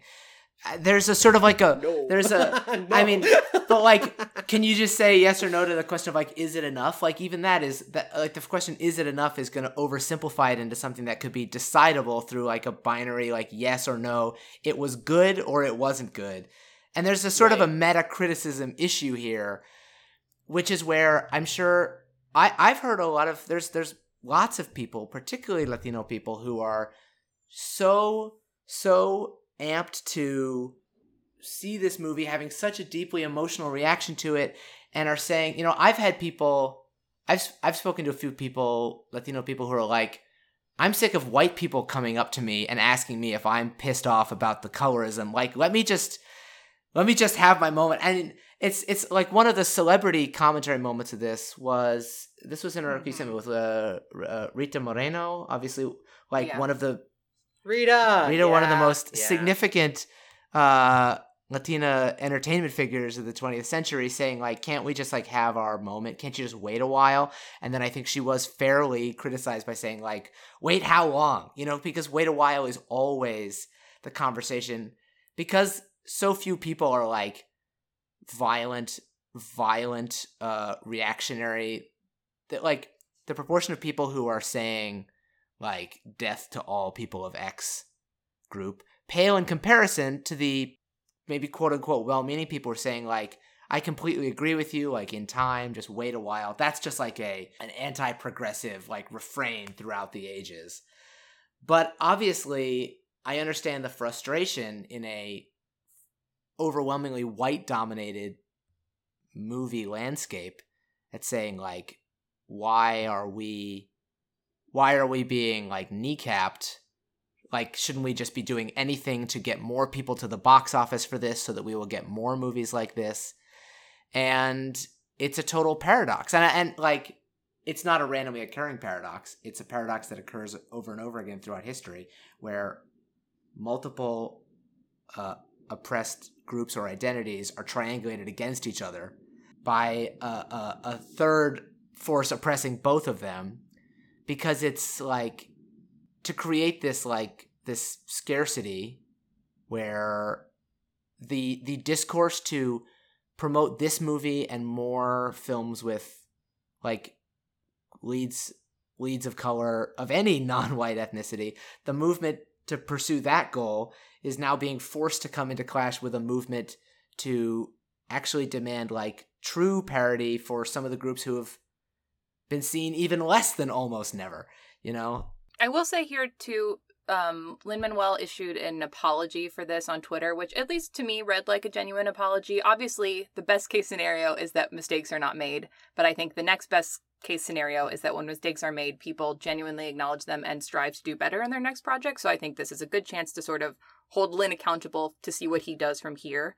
Um, and I also just want to say, like, both kudos and thank you to the people that brought this issue up and brought it into the culture. Obviously, the three of us are not experts. We can't speak to this from the specific, you know, point of view of an Afro Latino person. So I will link in our show notes some of the articles and discussions that were helpful for the three of us having this conversation so that if you want to read more of those yeah firsthand perspectives, you can. Because I think, and I think a lot of those people that brought up this critique did a really wonderful job of taking this movie to task and also holding space for the things that this movie does well, which is like a difficult conversation to have. And I think, yeah, there's just a lot of really great writing out there. Especially in the age of outrage. Yeah, yeah. So we'll link to some of those pieces in our show notes. Thanks, Caroline. Yeah, thank you for. I'm saying thank you for doing that because even though I have the podcasting tendency to try to build to some sort of point, I will not be able to give any sort of definitive. There's there's no this. solution. There's no pronouncement that that can be made or would even matter from me, a podcasting white guy. Uh, Yeah, yeah, but like you know, calling calling on people to do better is fair. yeah, for calling Yeah, on people to, to do better is fair and and i think like like y'all are saying you know it's it's hard knowing knowing the fickle beast that hollywood is to go like oh man even when we take a chance on a minority led major project and we've got you know folks who are from that community from that neighborhood it's still gonna get ripped to pieces Mhm. by like yeah i can understand why that is that is a hard pill to swallow and at the same time fair criticism yeah. Mhm. it's a fair Mhm. criticism Well, this okay, so this is sort of related to that and also somewhat of a transition. So there's a there's an interesting, I think it's an IndieWire article that sort of talks about the lengthy process to get this movie made and how Lin Manuel really had a difficulty like pitching it in a way that Hollywood executives could like understand and relate to. And he actually credits Jon M. Chu with with coming in and a pitch that made the movie happen. And they don't get into too many details about like what the exact pitch is, but the sense I've gained from what I've read is that maybe this idea of dreams, sueñitos, which is like central to this movie, I almost wonder if that was key to the pitch because this is another like subtle adaptation difference. To me, the the stage musical is about community and specifically about the idea of home and where is your home and if you have you know if you are a child of immigrants or if you lived in a different country and you immigrated yourself like where do you call home? And i think the movie is about dreams and like what are your dreams? And i actually think a lot of the weirdness of the adaptation we're talking about in the idea of like the movie tries to say like usnavi's dream is his dad's bar. So let's make that central to his arc and i think that then it's like okay well then we Yeah. need to give vanessa a dream and her dream will be fashion design and exactly And they're trying we to talk give about everyone a sonny literally as a dreamer Yeah. pol- like you know that whole that whole arc which i which i'm actually really glad that they incorporated into the movie but this is where this this that you're bringing up caroline is exactly where i'm like ah here i can see actually the evolution of perhaps i don't know who we can ascribe it to but my guess my speculation is the evolution of Quiara's mm-hmm. interest and purpose Yes. with the film because that feels like a specific statement an, an ad that is not an adaptation but that is an ad to the story that is coming from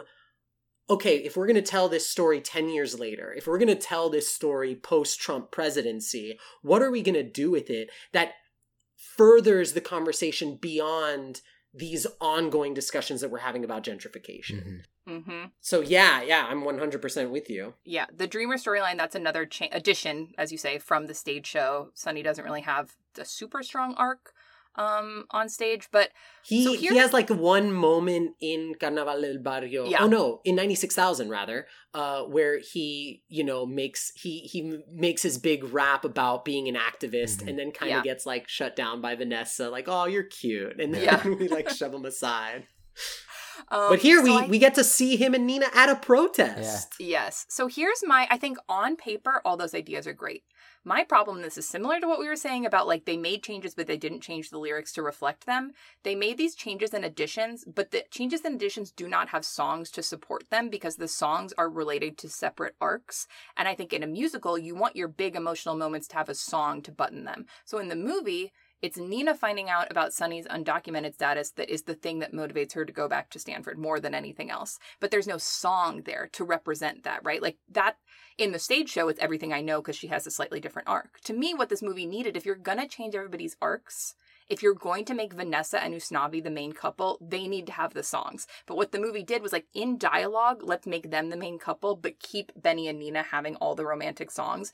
And they said, okay, let's make Sonny's status, undocumented status, be the thing that motivates Nina, but let's not give her a song that drives that home. And I think that's why, especially the second half of this movie, gets weaker for me. Or the same thing about Vanessa's dreams to be a fashion designer. That's a thing they add in the script, but there's not really a song to support it. So they have to just sort of like Shove she just has a display of clothes at the end right. and that's just sort of like oh okay there's really nothing in the like musical text to support this and even at the end like there's a line where where usnavi's something like you know a Abuela, you wanted me to go, but I'm staying here and I'm telling your story. But again, the images are Vanessa's clothes. So it's like the images are telling us he's staying because of Vanessa, but the lyrics are telling us he's staying because of a Abuela Claudia. And there's like a disconnect there.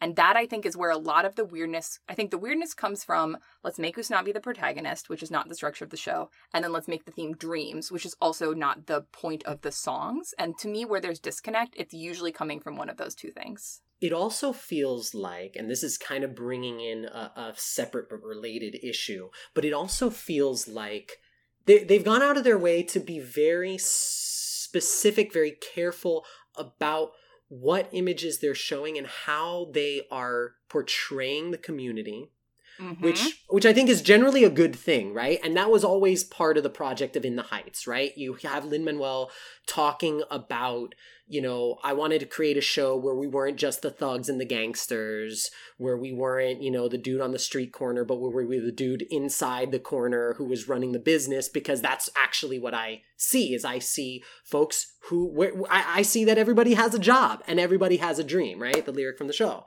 So that's always been part of it, but it's been taken, it's been cranked up a notch, probably because of the times and because of the much larger stage that this movie is on. And there are things that get that you that get removed that I think hurt those arcs. So you want to talk about how there is no longer a subplot of um of Kevin Mhm. of Nina's dad um having some friction with Benny because there is colorism and there is racism in the Yeah. Latino community, right? And yeah, so in the show, he is both, he sort of treats Benny like family, but also draws a clear limit of you're not Latino, you're not actually my family. And I don't really want you to date my daughter. I don't want sort you to date my racism daughter, and right. classism and like everything mixing up into this, which And- and kind that of very ties in- subtle and not spelled out it's so and subtle, not resolved arc. it's it's it's so subtle and i think it's so well I, I think it's so well done because there are also it also helps make sense of benny's frustrations at work Mhm. right benny's big arc is like i've been working here i've been putting in the hours and i i work harder i am i am learning the fastest of anyone here like i should have gone up i should have sort of graduated from my lowly position at this place and kevin is happy to have him around right he's not a racist, but at the same time, his limit. upward mobility has been limited. And also, we get to see from Kevin's point of view, like, he's under a whole bunch of crazy financial pressures. Like, no, he is not Trump. He is not like the rich businessman who can just hand out opportunities to people that he selects at, at will.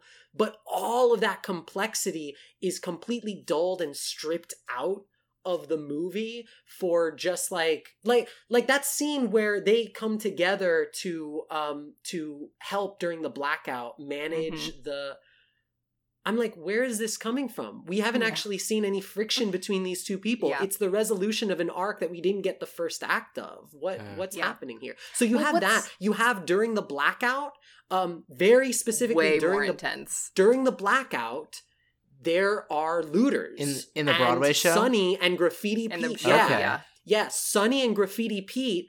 Their whole thing during the blackout is they need to protect the store from looters, and we get to see Sonny, who has kind of been like a layabout nothing, like yeah, he shows up to work, but whatever, Yeah. he's just kind of goofing around. And Graffiti Pete, who specifically has been tagging this Yeah. place, mm-hmm. come together to protect it because they're like, yeah, we they know shoot off the this fireworks to protect the bodega, Oh. not just to only to light the streets. right. Blackout in the show is like the most intense, like great, like act one closer. Like everything is chaos, and it this the movie makes it a little gentler, but I like love the intensity of the stage version. And I understand, and here's the thing I understand those adaptation choices. Mhm. I can completely understand why in 2021 you don't want a movie that shows uh, looters looters, being yeah. the a, a Yeah. threat that we're dealing with, even though that is likely something during a blackout that would be going Yeah. on that people in would have any to deal community. Yeah. with. In I any think they were worried about that this would be like, oh, in a Latino community, everything is chaos. No, in literally any community in Right. a blackout, things would be chaotic. would be That doesn't chaos and what a and what a fantasia they show us instead where it's like it's a blackout but what we're gonna do is we're just gonna like start breakdancing with Chill glow lights and out, yeah. Do we think that those two decisions, What? the like the cutting of Kevin's racism and the cutting of those looting, do you think those were both made in order to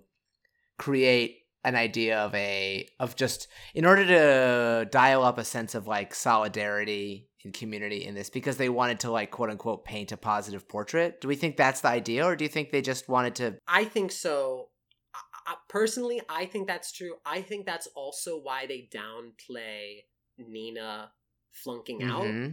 Yeah. Whereas it's made very ex- it's made very explicit that she flunked out. Her grades Yeah. were poor, and that's why she's home. Is because she doesn't have a choice. There's no question about like, well, I decided not to go, or I deferred, or they're this and that, whatever they're doing in Yeah. the movie. Instead, it's like, no, I flunked out. Like Mhm. things got bad, and I flunked out, which It's more painful.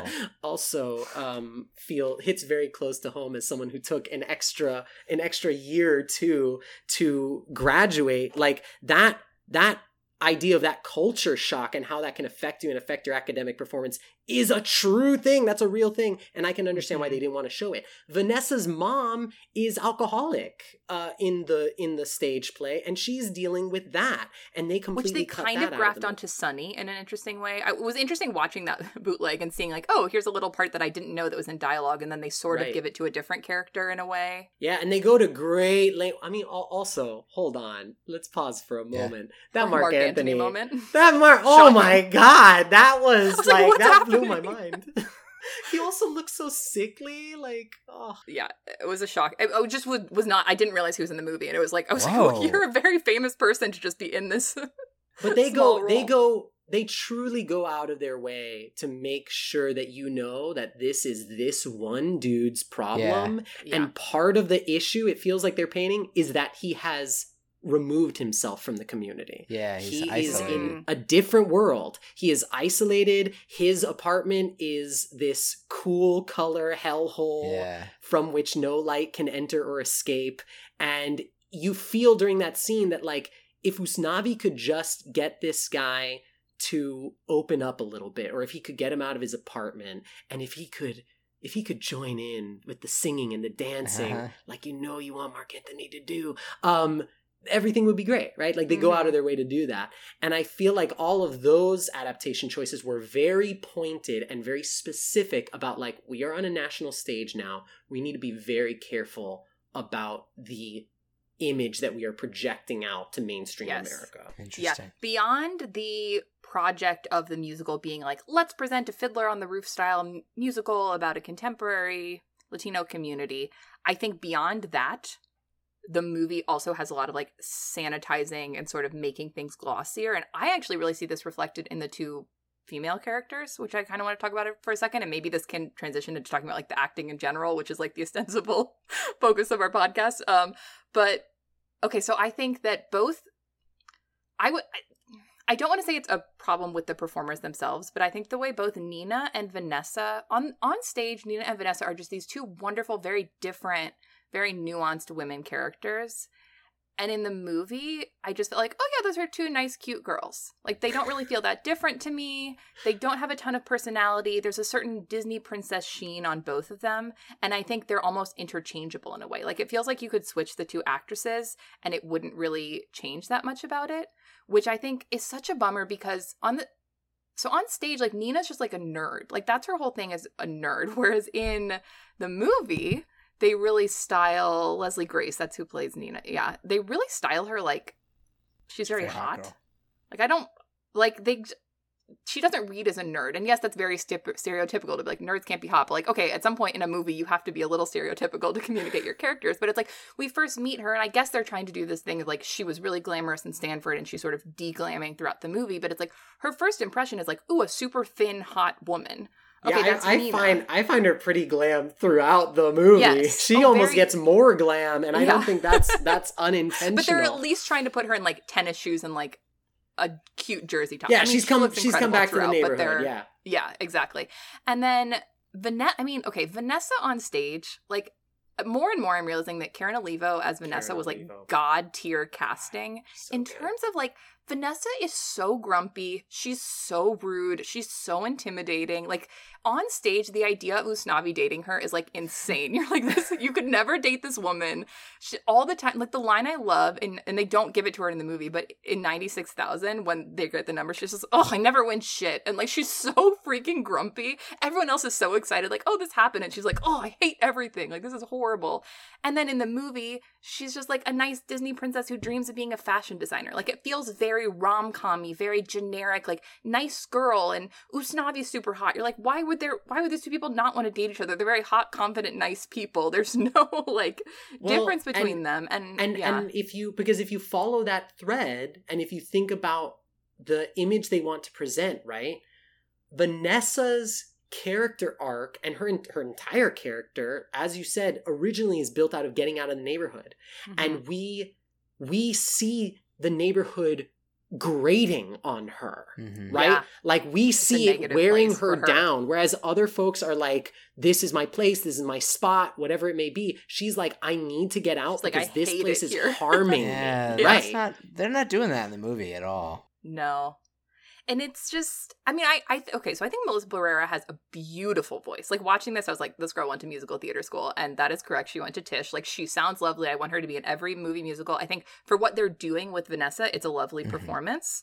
But I'm like, this is not the Vanessa I want. Like I, and again, maybe it's just maybe this is an uninteresting critique to just say make it more like the stage show. But I just think on stage, like Vanessa and Nina are these two incredible women, and and they're not really defined by their love. Like it's an interesting structure because it's like Nina and Usnavi are the two main characters, but they're not dating. So then their love interests are slightly less focused. But in trying to make like two romances, it like weirdly flattens it all out. And it's like, okay, Nina's only story really is about the romance, and Vanessa's only story is about the romance. But there's, I don't know, I just think there's so much more interesting on stage. And I was, yeah, that was one of my big takeaways was just like a frustration with how both of them were presented.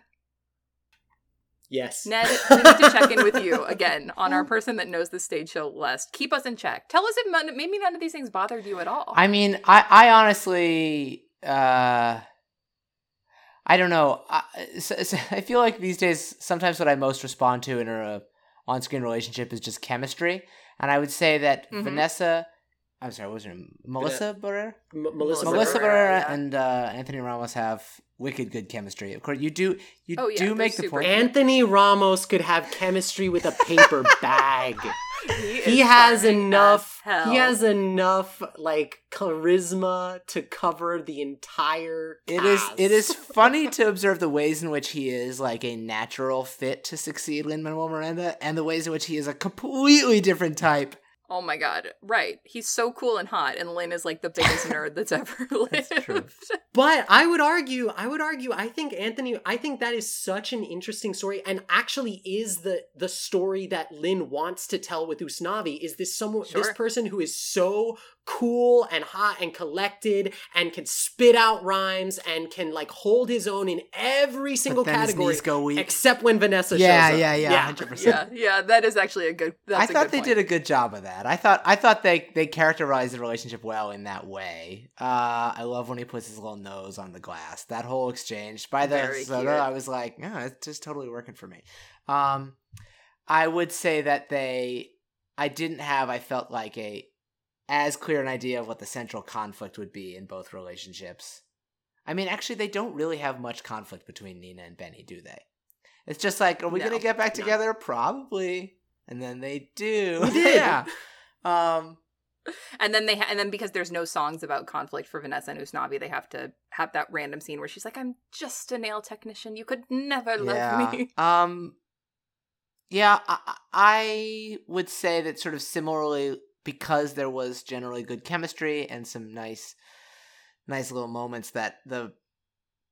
I didn't come out dissatisfied with the vibes of those relationships, but now that we're, of course, just scrutinizing them for hours, I've met, I'm a little more Oh, Oh convinced. no, that Tay, this is just us making Ned like this movie less. That's what this podcast has Oh, become. No, no, I, it's fine. There I I hear exactly what you're saying, Caroline. And I also think that there's something about Vanessa Vanessa's character and the way that she is positioned in the show.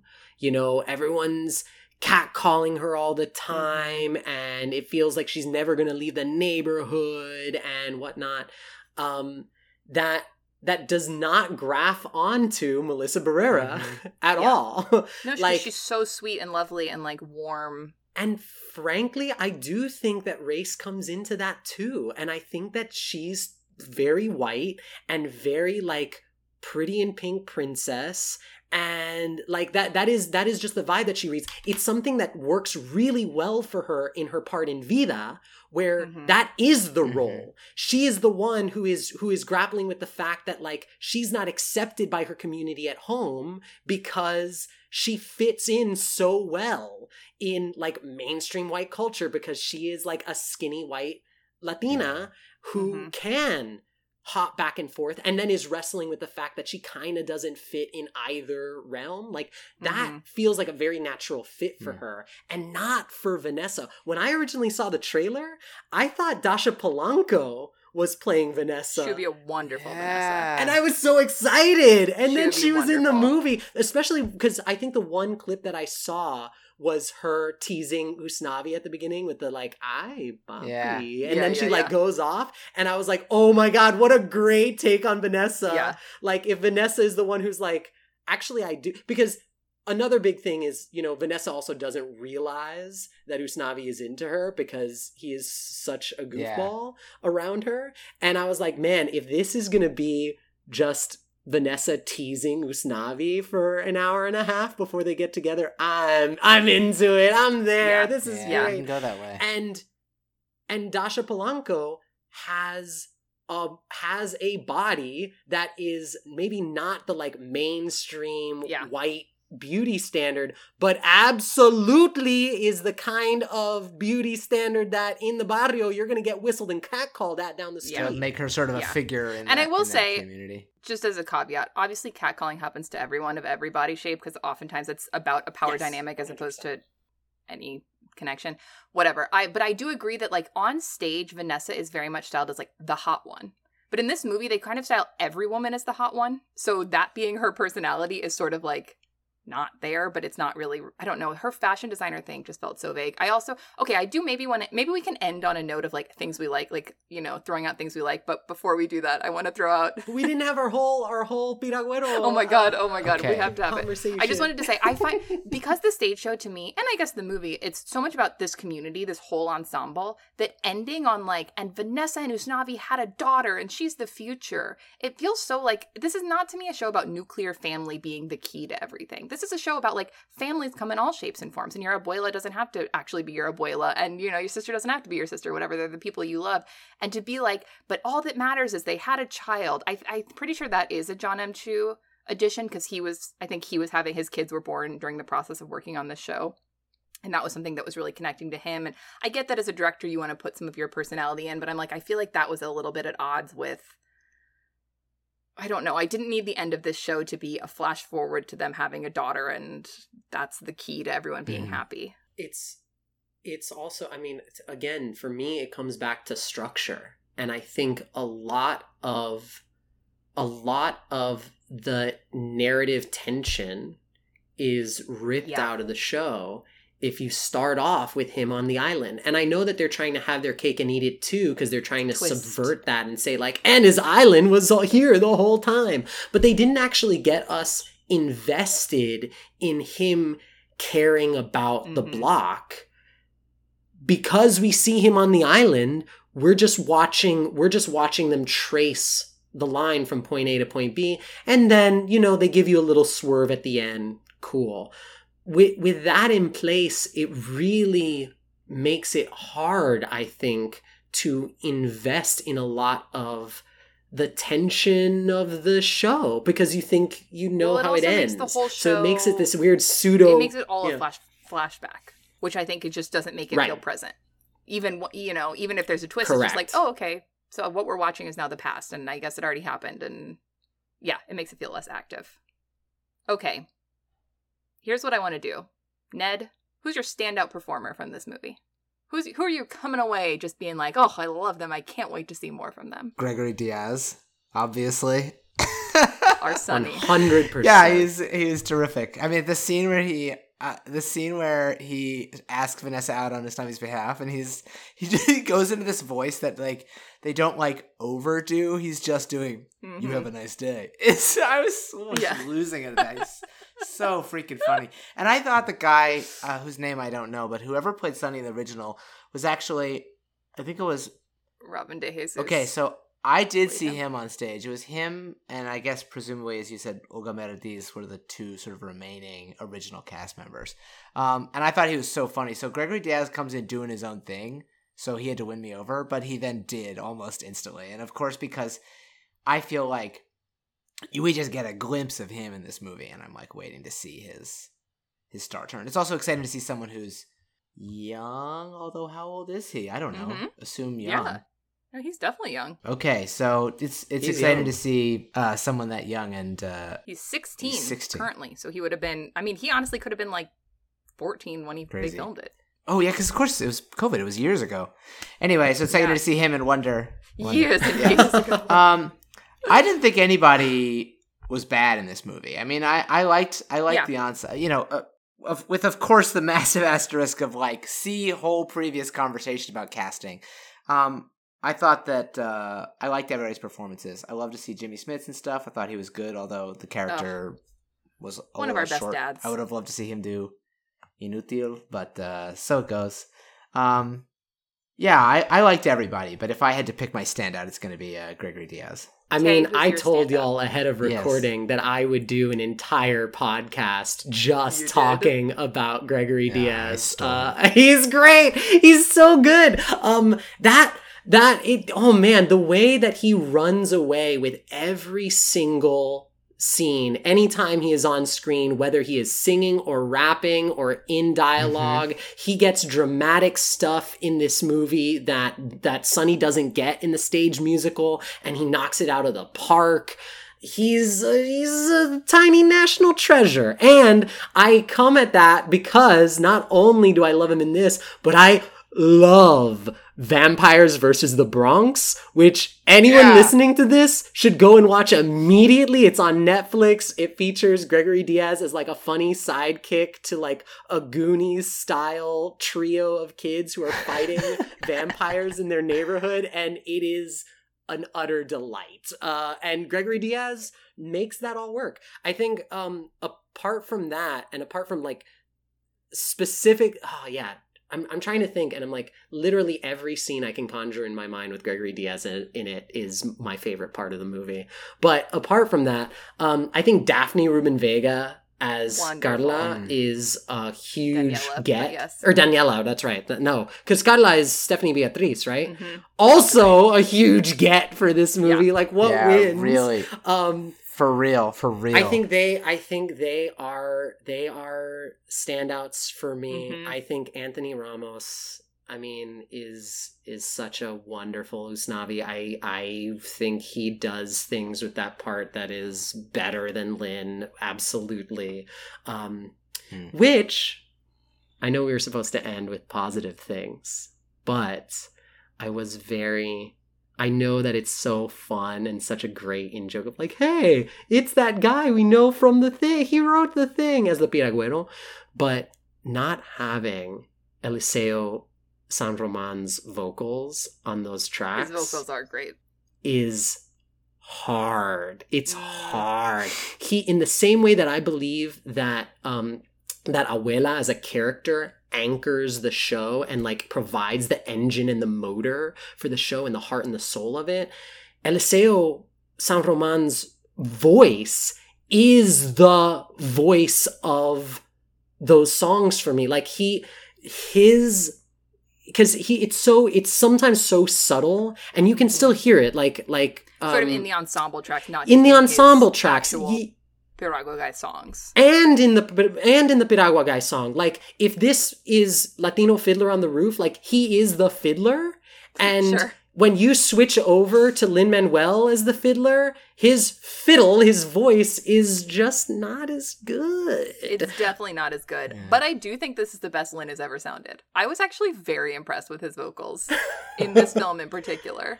I agree. Maybe not the best anyone could sing. Certainly not the best anyone could sing. I loved him. I thought everything about this was great. I loved his number. The idea of him and Chris Jackson just having a rivalry, like casting Chris Jackson as the as the uh softy truck driver who he's the original Benny if you don't know he's a George Washington and Hamilton they're real life best friends like everything about that was incredible Lin's little dad body dad bod when he's like dancing on the bus and dancing on the thing I thought it was perfect. I loved it so much. We'll just have to agree to disagree because you're not going to convince me that it wasn't good. Oh, it's just funny that you say that he's the fiddler. I agree that that's what the Piragua guy like seems to represent in the in the original show, as I recall. And he has he sings a couple of times in the original, right? Mhm. Two or He three? has he like, has three the the songs. Piragua song and he has the reprise, which both made it into the movie, Okay. albeit one as a post credit sting. And yeah, he this, if you is, don't know, this movie has a post credit sting. So if you haven't seen it, get on your HBO before it goes off July 11th and watch your little second Lin appearance. it's on YouTube. Let's be real. Oh Yes, wait, true. Sorry. I'm guys no, don't link. take me to jail. No. Three strikes, Um, pal. But yeah, no, he he he pretty much he pretty much sings in every ensemble number and like very specifically is is cast vocally as like the voice Mhm. of the community. Yeah. Mm-hmm. So it's interesting that you mentioned that does sound structurally like you represent something like the Fiddler and Fiddler on the Roof, although I was getting major Tevye vibes from Lin Manuel's Yes. performance. He's, He's like got a beard and I- a and- rag and- and, a cart. Yeah, he's pushing his cart, and and also when he goes on the bus, he's got he's got uh, he's got salsa hips, but he's got Tevye arms. I'm telling you. And I had this I had this theory before you said that I didn't know that that he had specifically referenced Fiddler on the Roof in discussing this film. All I knew is the dude is a big, big, big musical theater nerd. So I'm like, I just think I I don't think I'm crazy about this Tevye thing. I think it's on purpose. I think, and I was maybe I was inclined to be sympathetic because I gave uh I gave Lin a, a critical smacking around for Mary Poppins Returns just two episodes ago. So I have to say I was he he he charmed me in this. I really uh I think this is kind of a like adaptation compromises because I think Tay, I completely see what you're saying, and I think it actually like makes sense of the better way to do this. But I also think structurally and just uh, commercially, they want to work Lin Manuel Miranda into this movie. The people love to see him on stage. The people love I think to it's see the him. right. It's the right place to put him. I think if you think of it as a solution to the question of how do we get Lin Manuel Miranda into this Oh, movie, yeah. I think it's an inspired solution. you mean, won't you won't get you won't get any you won't get any arguments from me there um i just here's here's the other thing coloring this a little bit is um eliseo san roman did a like a web series parody um that I forgot Yeah. about this. I know You remember what this? you're talking about. Yes, yes, yes, yes, So- yes. This so is real, like Broadway nerd theater kid. super broadway nerd theater who who's the name of that guy who Oh does my these God. he's he's like No, uh I'm forgetting. he's a he's a music director and just Yes, a yes, Broadway theater nerd. He's like he is On like Legally the man in the TV chair. Show. Yeah, what? You keep talking. You you keep yeah yeah yeah. Um so so he did this parody of the very popular at the time um like search for the next Elle Woods, search for Yes. the next um like leads in Grease, whatever it was. All of these like reality programs that were making a big reality show out of Broadway musicals and it was the Yes. search for the next Piragüero. And and so they Oh, bring in fun. all of these people to audition for the part of the Piragüero and Eliseo San Roman, who is like the one and only, shows up to defend his job essentially. Like he finds out on the day that his job is up for grabs if he can audition because of a reality show. and he's so good, it's so funny. Um, but he he has such a big personality and his his vocals can't be beat and he so is that part for me that Mm. Lin is for I, I, again no disagreements with anything that y'all said, but he's also very very restrained. I think probably in an effort of like, hey, we're doing a movie. The same things you do on stage can't work here. Um, but a very like narrow-eyed Lin Manuel Miranda singing under his breath, doing Piragua. I don't know. It doesn't do it for me in the way that I Yeah. want that to be like one man's call out into the night to remind the world that he exists and means something and is important.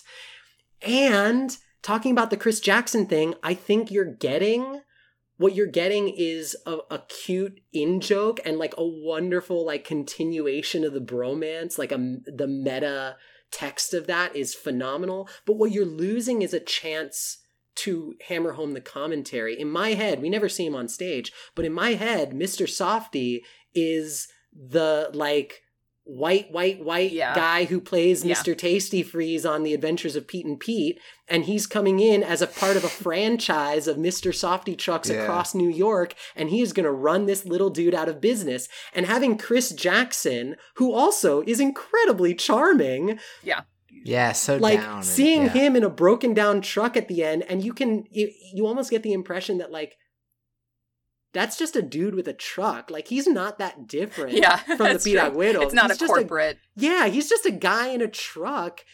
Kind of takes out the meaning of that moment for me. I did okay. I figured out the guy we were trying to Strong think of argument, man. is Seth Rudetsky. Seth And I'm Rudetsky, so thank glad you. remembered that web series. That was so. It was like it's like Norm Lewis and Matthew Morrison, like all these people. Do, wow, that was such like theater kid like flashbacks. I'm so glad you brought that up. Okay, and then speaking of Chris Jackson, former Benny, I want to shout out my favorite performance in this movie is Corey Hawkins as Benny. Yeah, I think he's fantastic. I had no idea he could do this. I've only ever seen him in like dramas or action movies or I'm not sure I've ever seen. What else is he in? he was in Straight Outta Compton. He was in a like a season or two of The Walking Dead. I think he had like a small part in that Kong Skull Island movie. Like kind of just generic like actiony guy, but uh, is it? so freaking good in this movie. He's saying so good. He is freaking charming as hell with Nina. Like I was blown away. This was just like a it, a lot of these people in this movie I wasn't super familiar with or yeah, some of them I, I wasn't, I guess. But like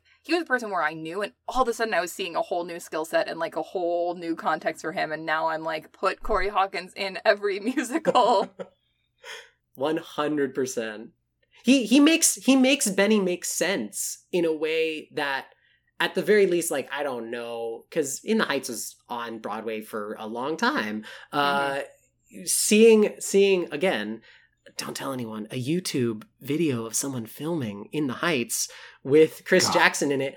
Like I I don't I don't buy him as like a kid with dreams of Mm. of you know he's so he's just such an imposing figure he's such a presence that It's powerful. yeah that like all of the things that make him a great george washington kind of undercut him as benny and seeing corey hawkins as benny i was like Hmm. Oh snap i get it here Yeah. here is the hungry kid who wants to make good Oh, so charming. Mhm. Okay, so to wrap up here, we've been going longer than I ever thought we could podcast, Ned, but let's do Thanks real quick hit, with us. genuine quick hit. Everyone say their Yes. favorite performance from this movie. You only get one. Let's start. Actor or like or Sorry, scene? like you mean? musical number. Performance. Yeah, performance was not the, a helpful word to say there. Favorite musical number. Ned looks stressed, so Tay, do you have one off the top of your head? yes 96000 i don't think it can be beat Great, great choice. Uh, that was really tempting for me. I'm gonna say with the first one. I liked the the editing and the energy of In the Heights. I'm gonna say actually one of my favorite underrated songs from the show is Champagne, the Vanessa Usnavi thing, which very subtly in the movie all unfolds in one take, Yeah. and it has a real that thing I like in musical theater where it feels like they're having a conversation and they're acting, and it's about the performances. I really like that aspect.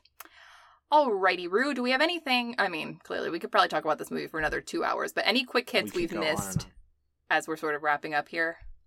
We're frozen in indecision of what we could possibly in the heights throw so out. good i i mean i i maintain that i think like ned said at the very top of all of this you know if this is your first experience within the heights is watching the movie uh go check out the stage musical that might be a, a cool good time for you there's a lot to to find and discover and unpack check it out just listen to the cast recording if you want. Like so much of the story comes through on the cast recording. A lot of my favorite musicals, I mean, including this one until last night, I had never seen on stage. Wink, wink. If you want to go on YouTube, there is a full bootleg of the original Broadway cast. no It's a little bit well, okay. I don't, feel don't so tell bad. This show is not. This show's not currently running anywhere. We're not stealing their box office, so whatever. I'm a bootleg. I'm a bootleg casual. you can join um, us in but- jail me and caroline yeah, you can will join be us in happy to greet YouTube you. jail. But just truly, just listen to the original Broadway cast. That's how the only way I experienced the show for years. You get so much. You get so much of the performances and the story, and that's just a great way to experience musicals. Um, okay, Tay, where can our listeners find you online? And do you have anything you'd like to plug? And thank you for talking. With, first of all, thank you for talking with us for over two hours about this movie. Tay, so so glad to have you. literally anytime you want. Just okay, call great. me We'll do up a for part whatever two. reason. I I'm I'm ready to talk about vampires versus the Bronx. I'm so Okay. ready. Let's do it. Anyways, um uh where am I these days? I uh am a I am a professional game master and you can find all the games that I run over at tabletailgames.com. That's Tabletail Games. and we'll link to that in our show notes as well. Is there is there like a social media where you'd like people to follow you or Yeah, you we're- online we're- in that capacity? We are Tabletail Games everywhere. We don't have much of a social media presence. It is mostly just us telling you about like fun adventures you can run with us. Um, but yeah, come and check us out. And can, is this a thing like people can like sign up to do this with you? Is that Yeah, I'm yeah, you can sign up of- and play an RPG or play uh, D&D or, or your your RPG du jour with professional actor and author game masters who are so obsessed with story that they will dissect one for 2 hours on a podcast. I was gonna say, if this podcast has not sold you that Tay is the ultimate game master you want to play with, then I don't know what possibly could. So definitely check him out for all your gaming needs. Yeah, this is huge where a normal podcast plug is like you can listen to my work here, but you could literally be in game with Tay, who I will say separately is one of the most amazing dungeon masters or game masters I've ever played with. The campaign that I last played with him was it was a work of art. We don't have the framework Shucks. to talk about, you know, RPG campaigns the same way we do about movies, but it had everything. it was fantastic. Oh, I'm So- blushing. Thank you. So, Tabletail Games, y'all. Check it I out. It'll highly our encourage you to show go notes. check it out. And unless one day we record a second bonus episode on In the Heights, which clearly is not out of the realm of possibility, we are now sadly at the end of our show. And Role Calling our show is produced and recorded by us, Caroline Siede and Ned Baker. Our theme music was created by Patrick Buddy, and our logo was designed by Nick Wansurski. You can follow us on Twitter. We're at rolecalling, or you can email us rolecalling at gmail.com. That's R O L E. I also will say, if you are the person that has listened to two hours plus of this show and you want to go on your little Apple Podcast app and give us a little rating or even a little review, we would appreciate it. To be honest, I have no idea if it helps more people find our show, but every podcast I listen to says it does. So I'm going to assume that they know more than I do. So give us a little rating on there if you so desire. Next week, we will be back to kick off our Dev Patel mini series. Get back on track there with Slumdog Millionaire. We've got another exciting guest for that episode, but until then, Keep scraping by. that was even better than I ever could have imagined what you were going to do. I don't say.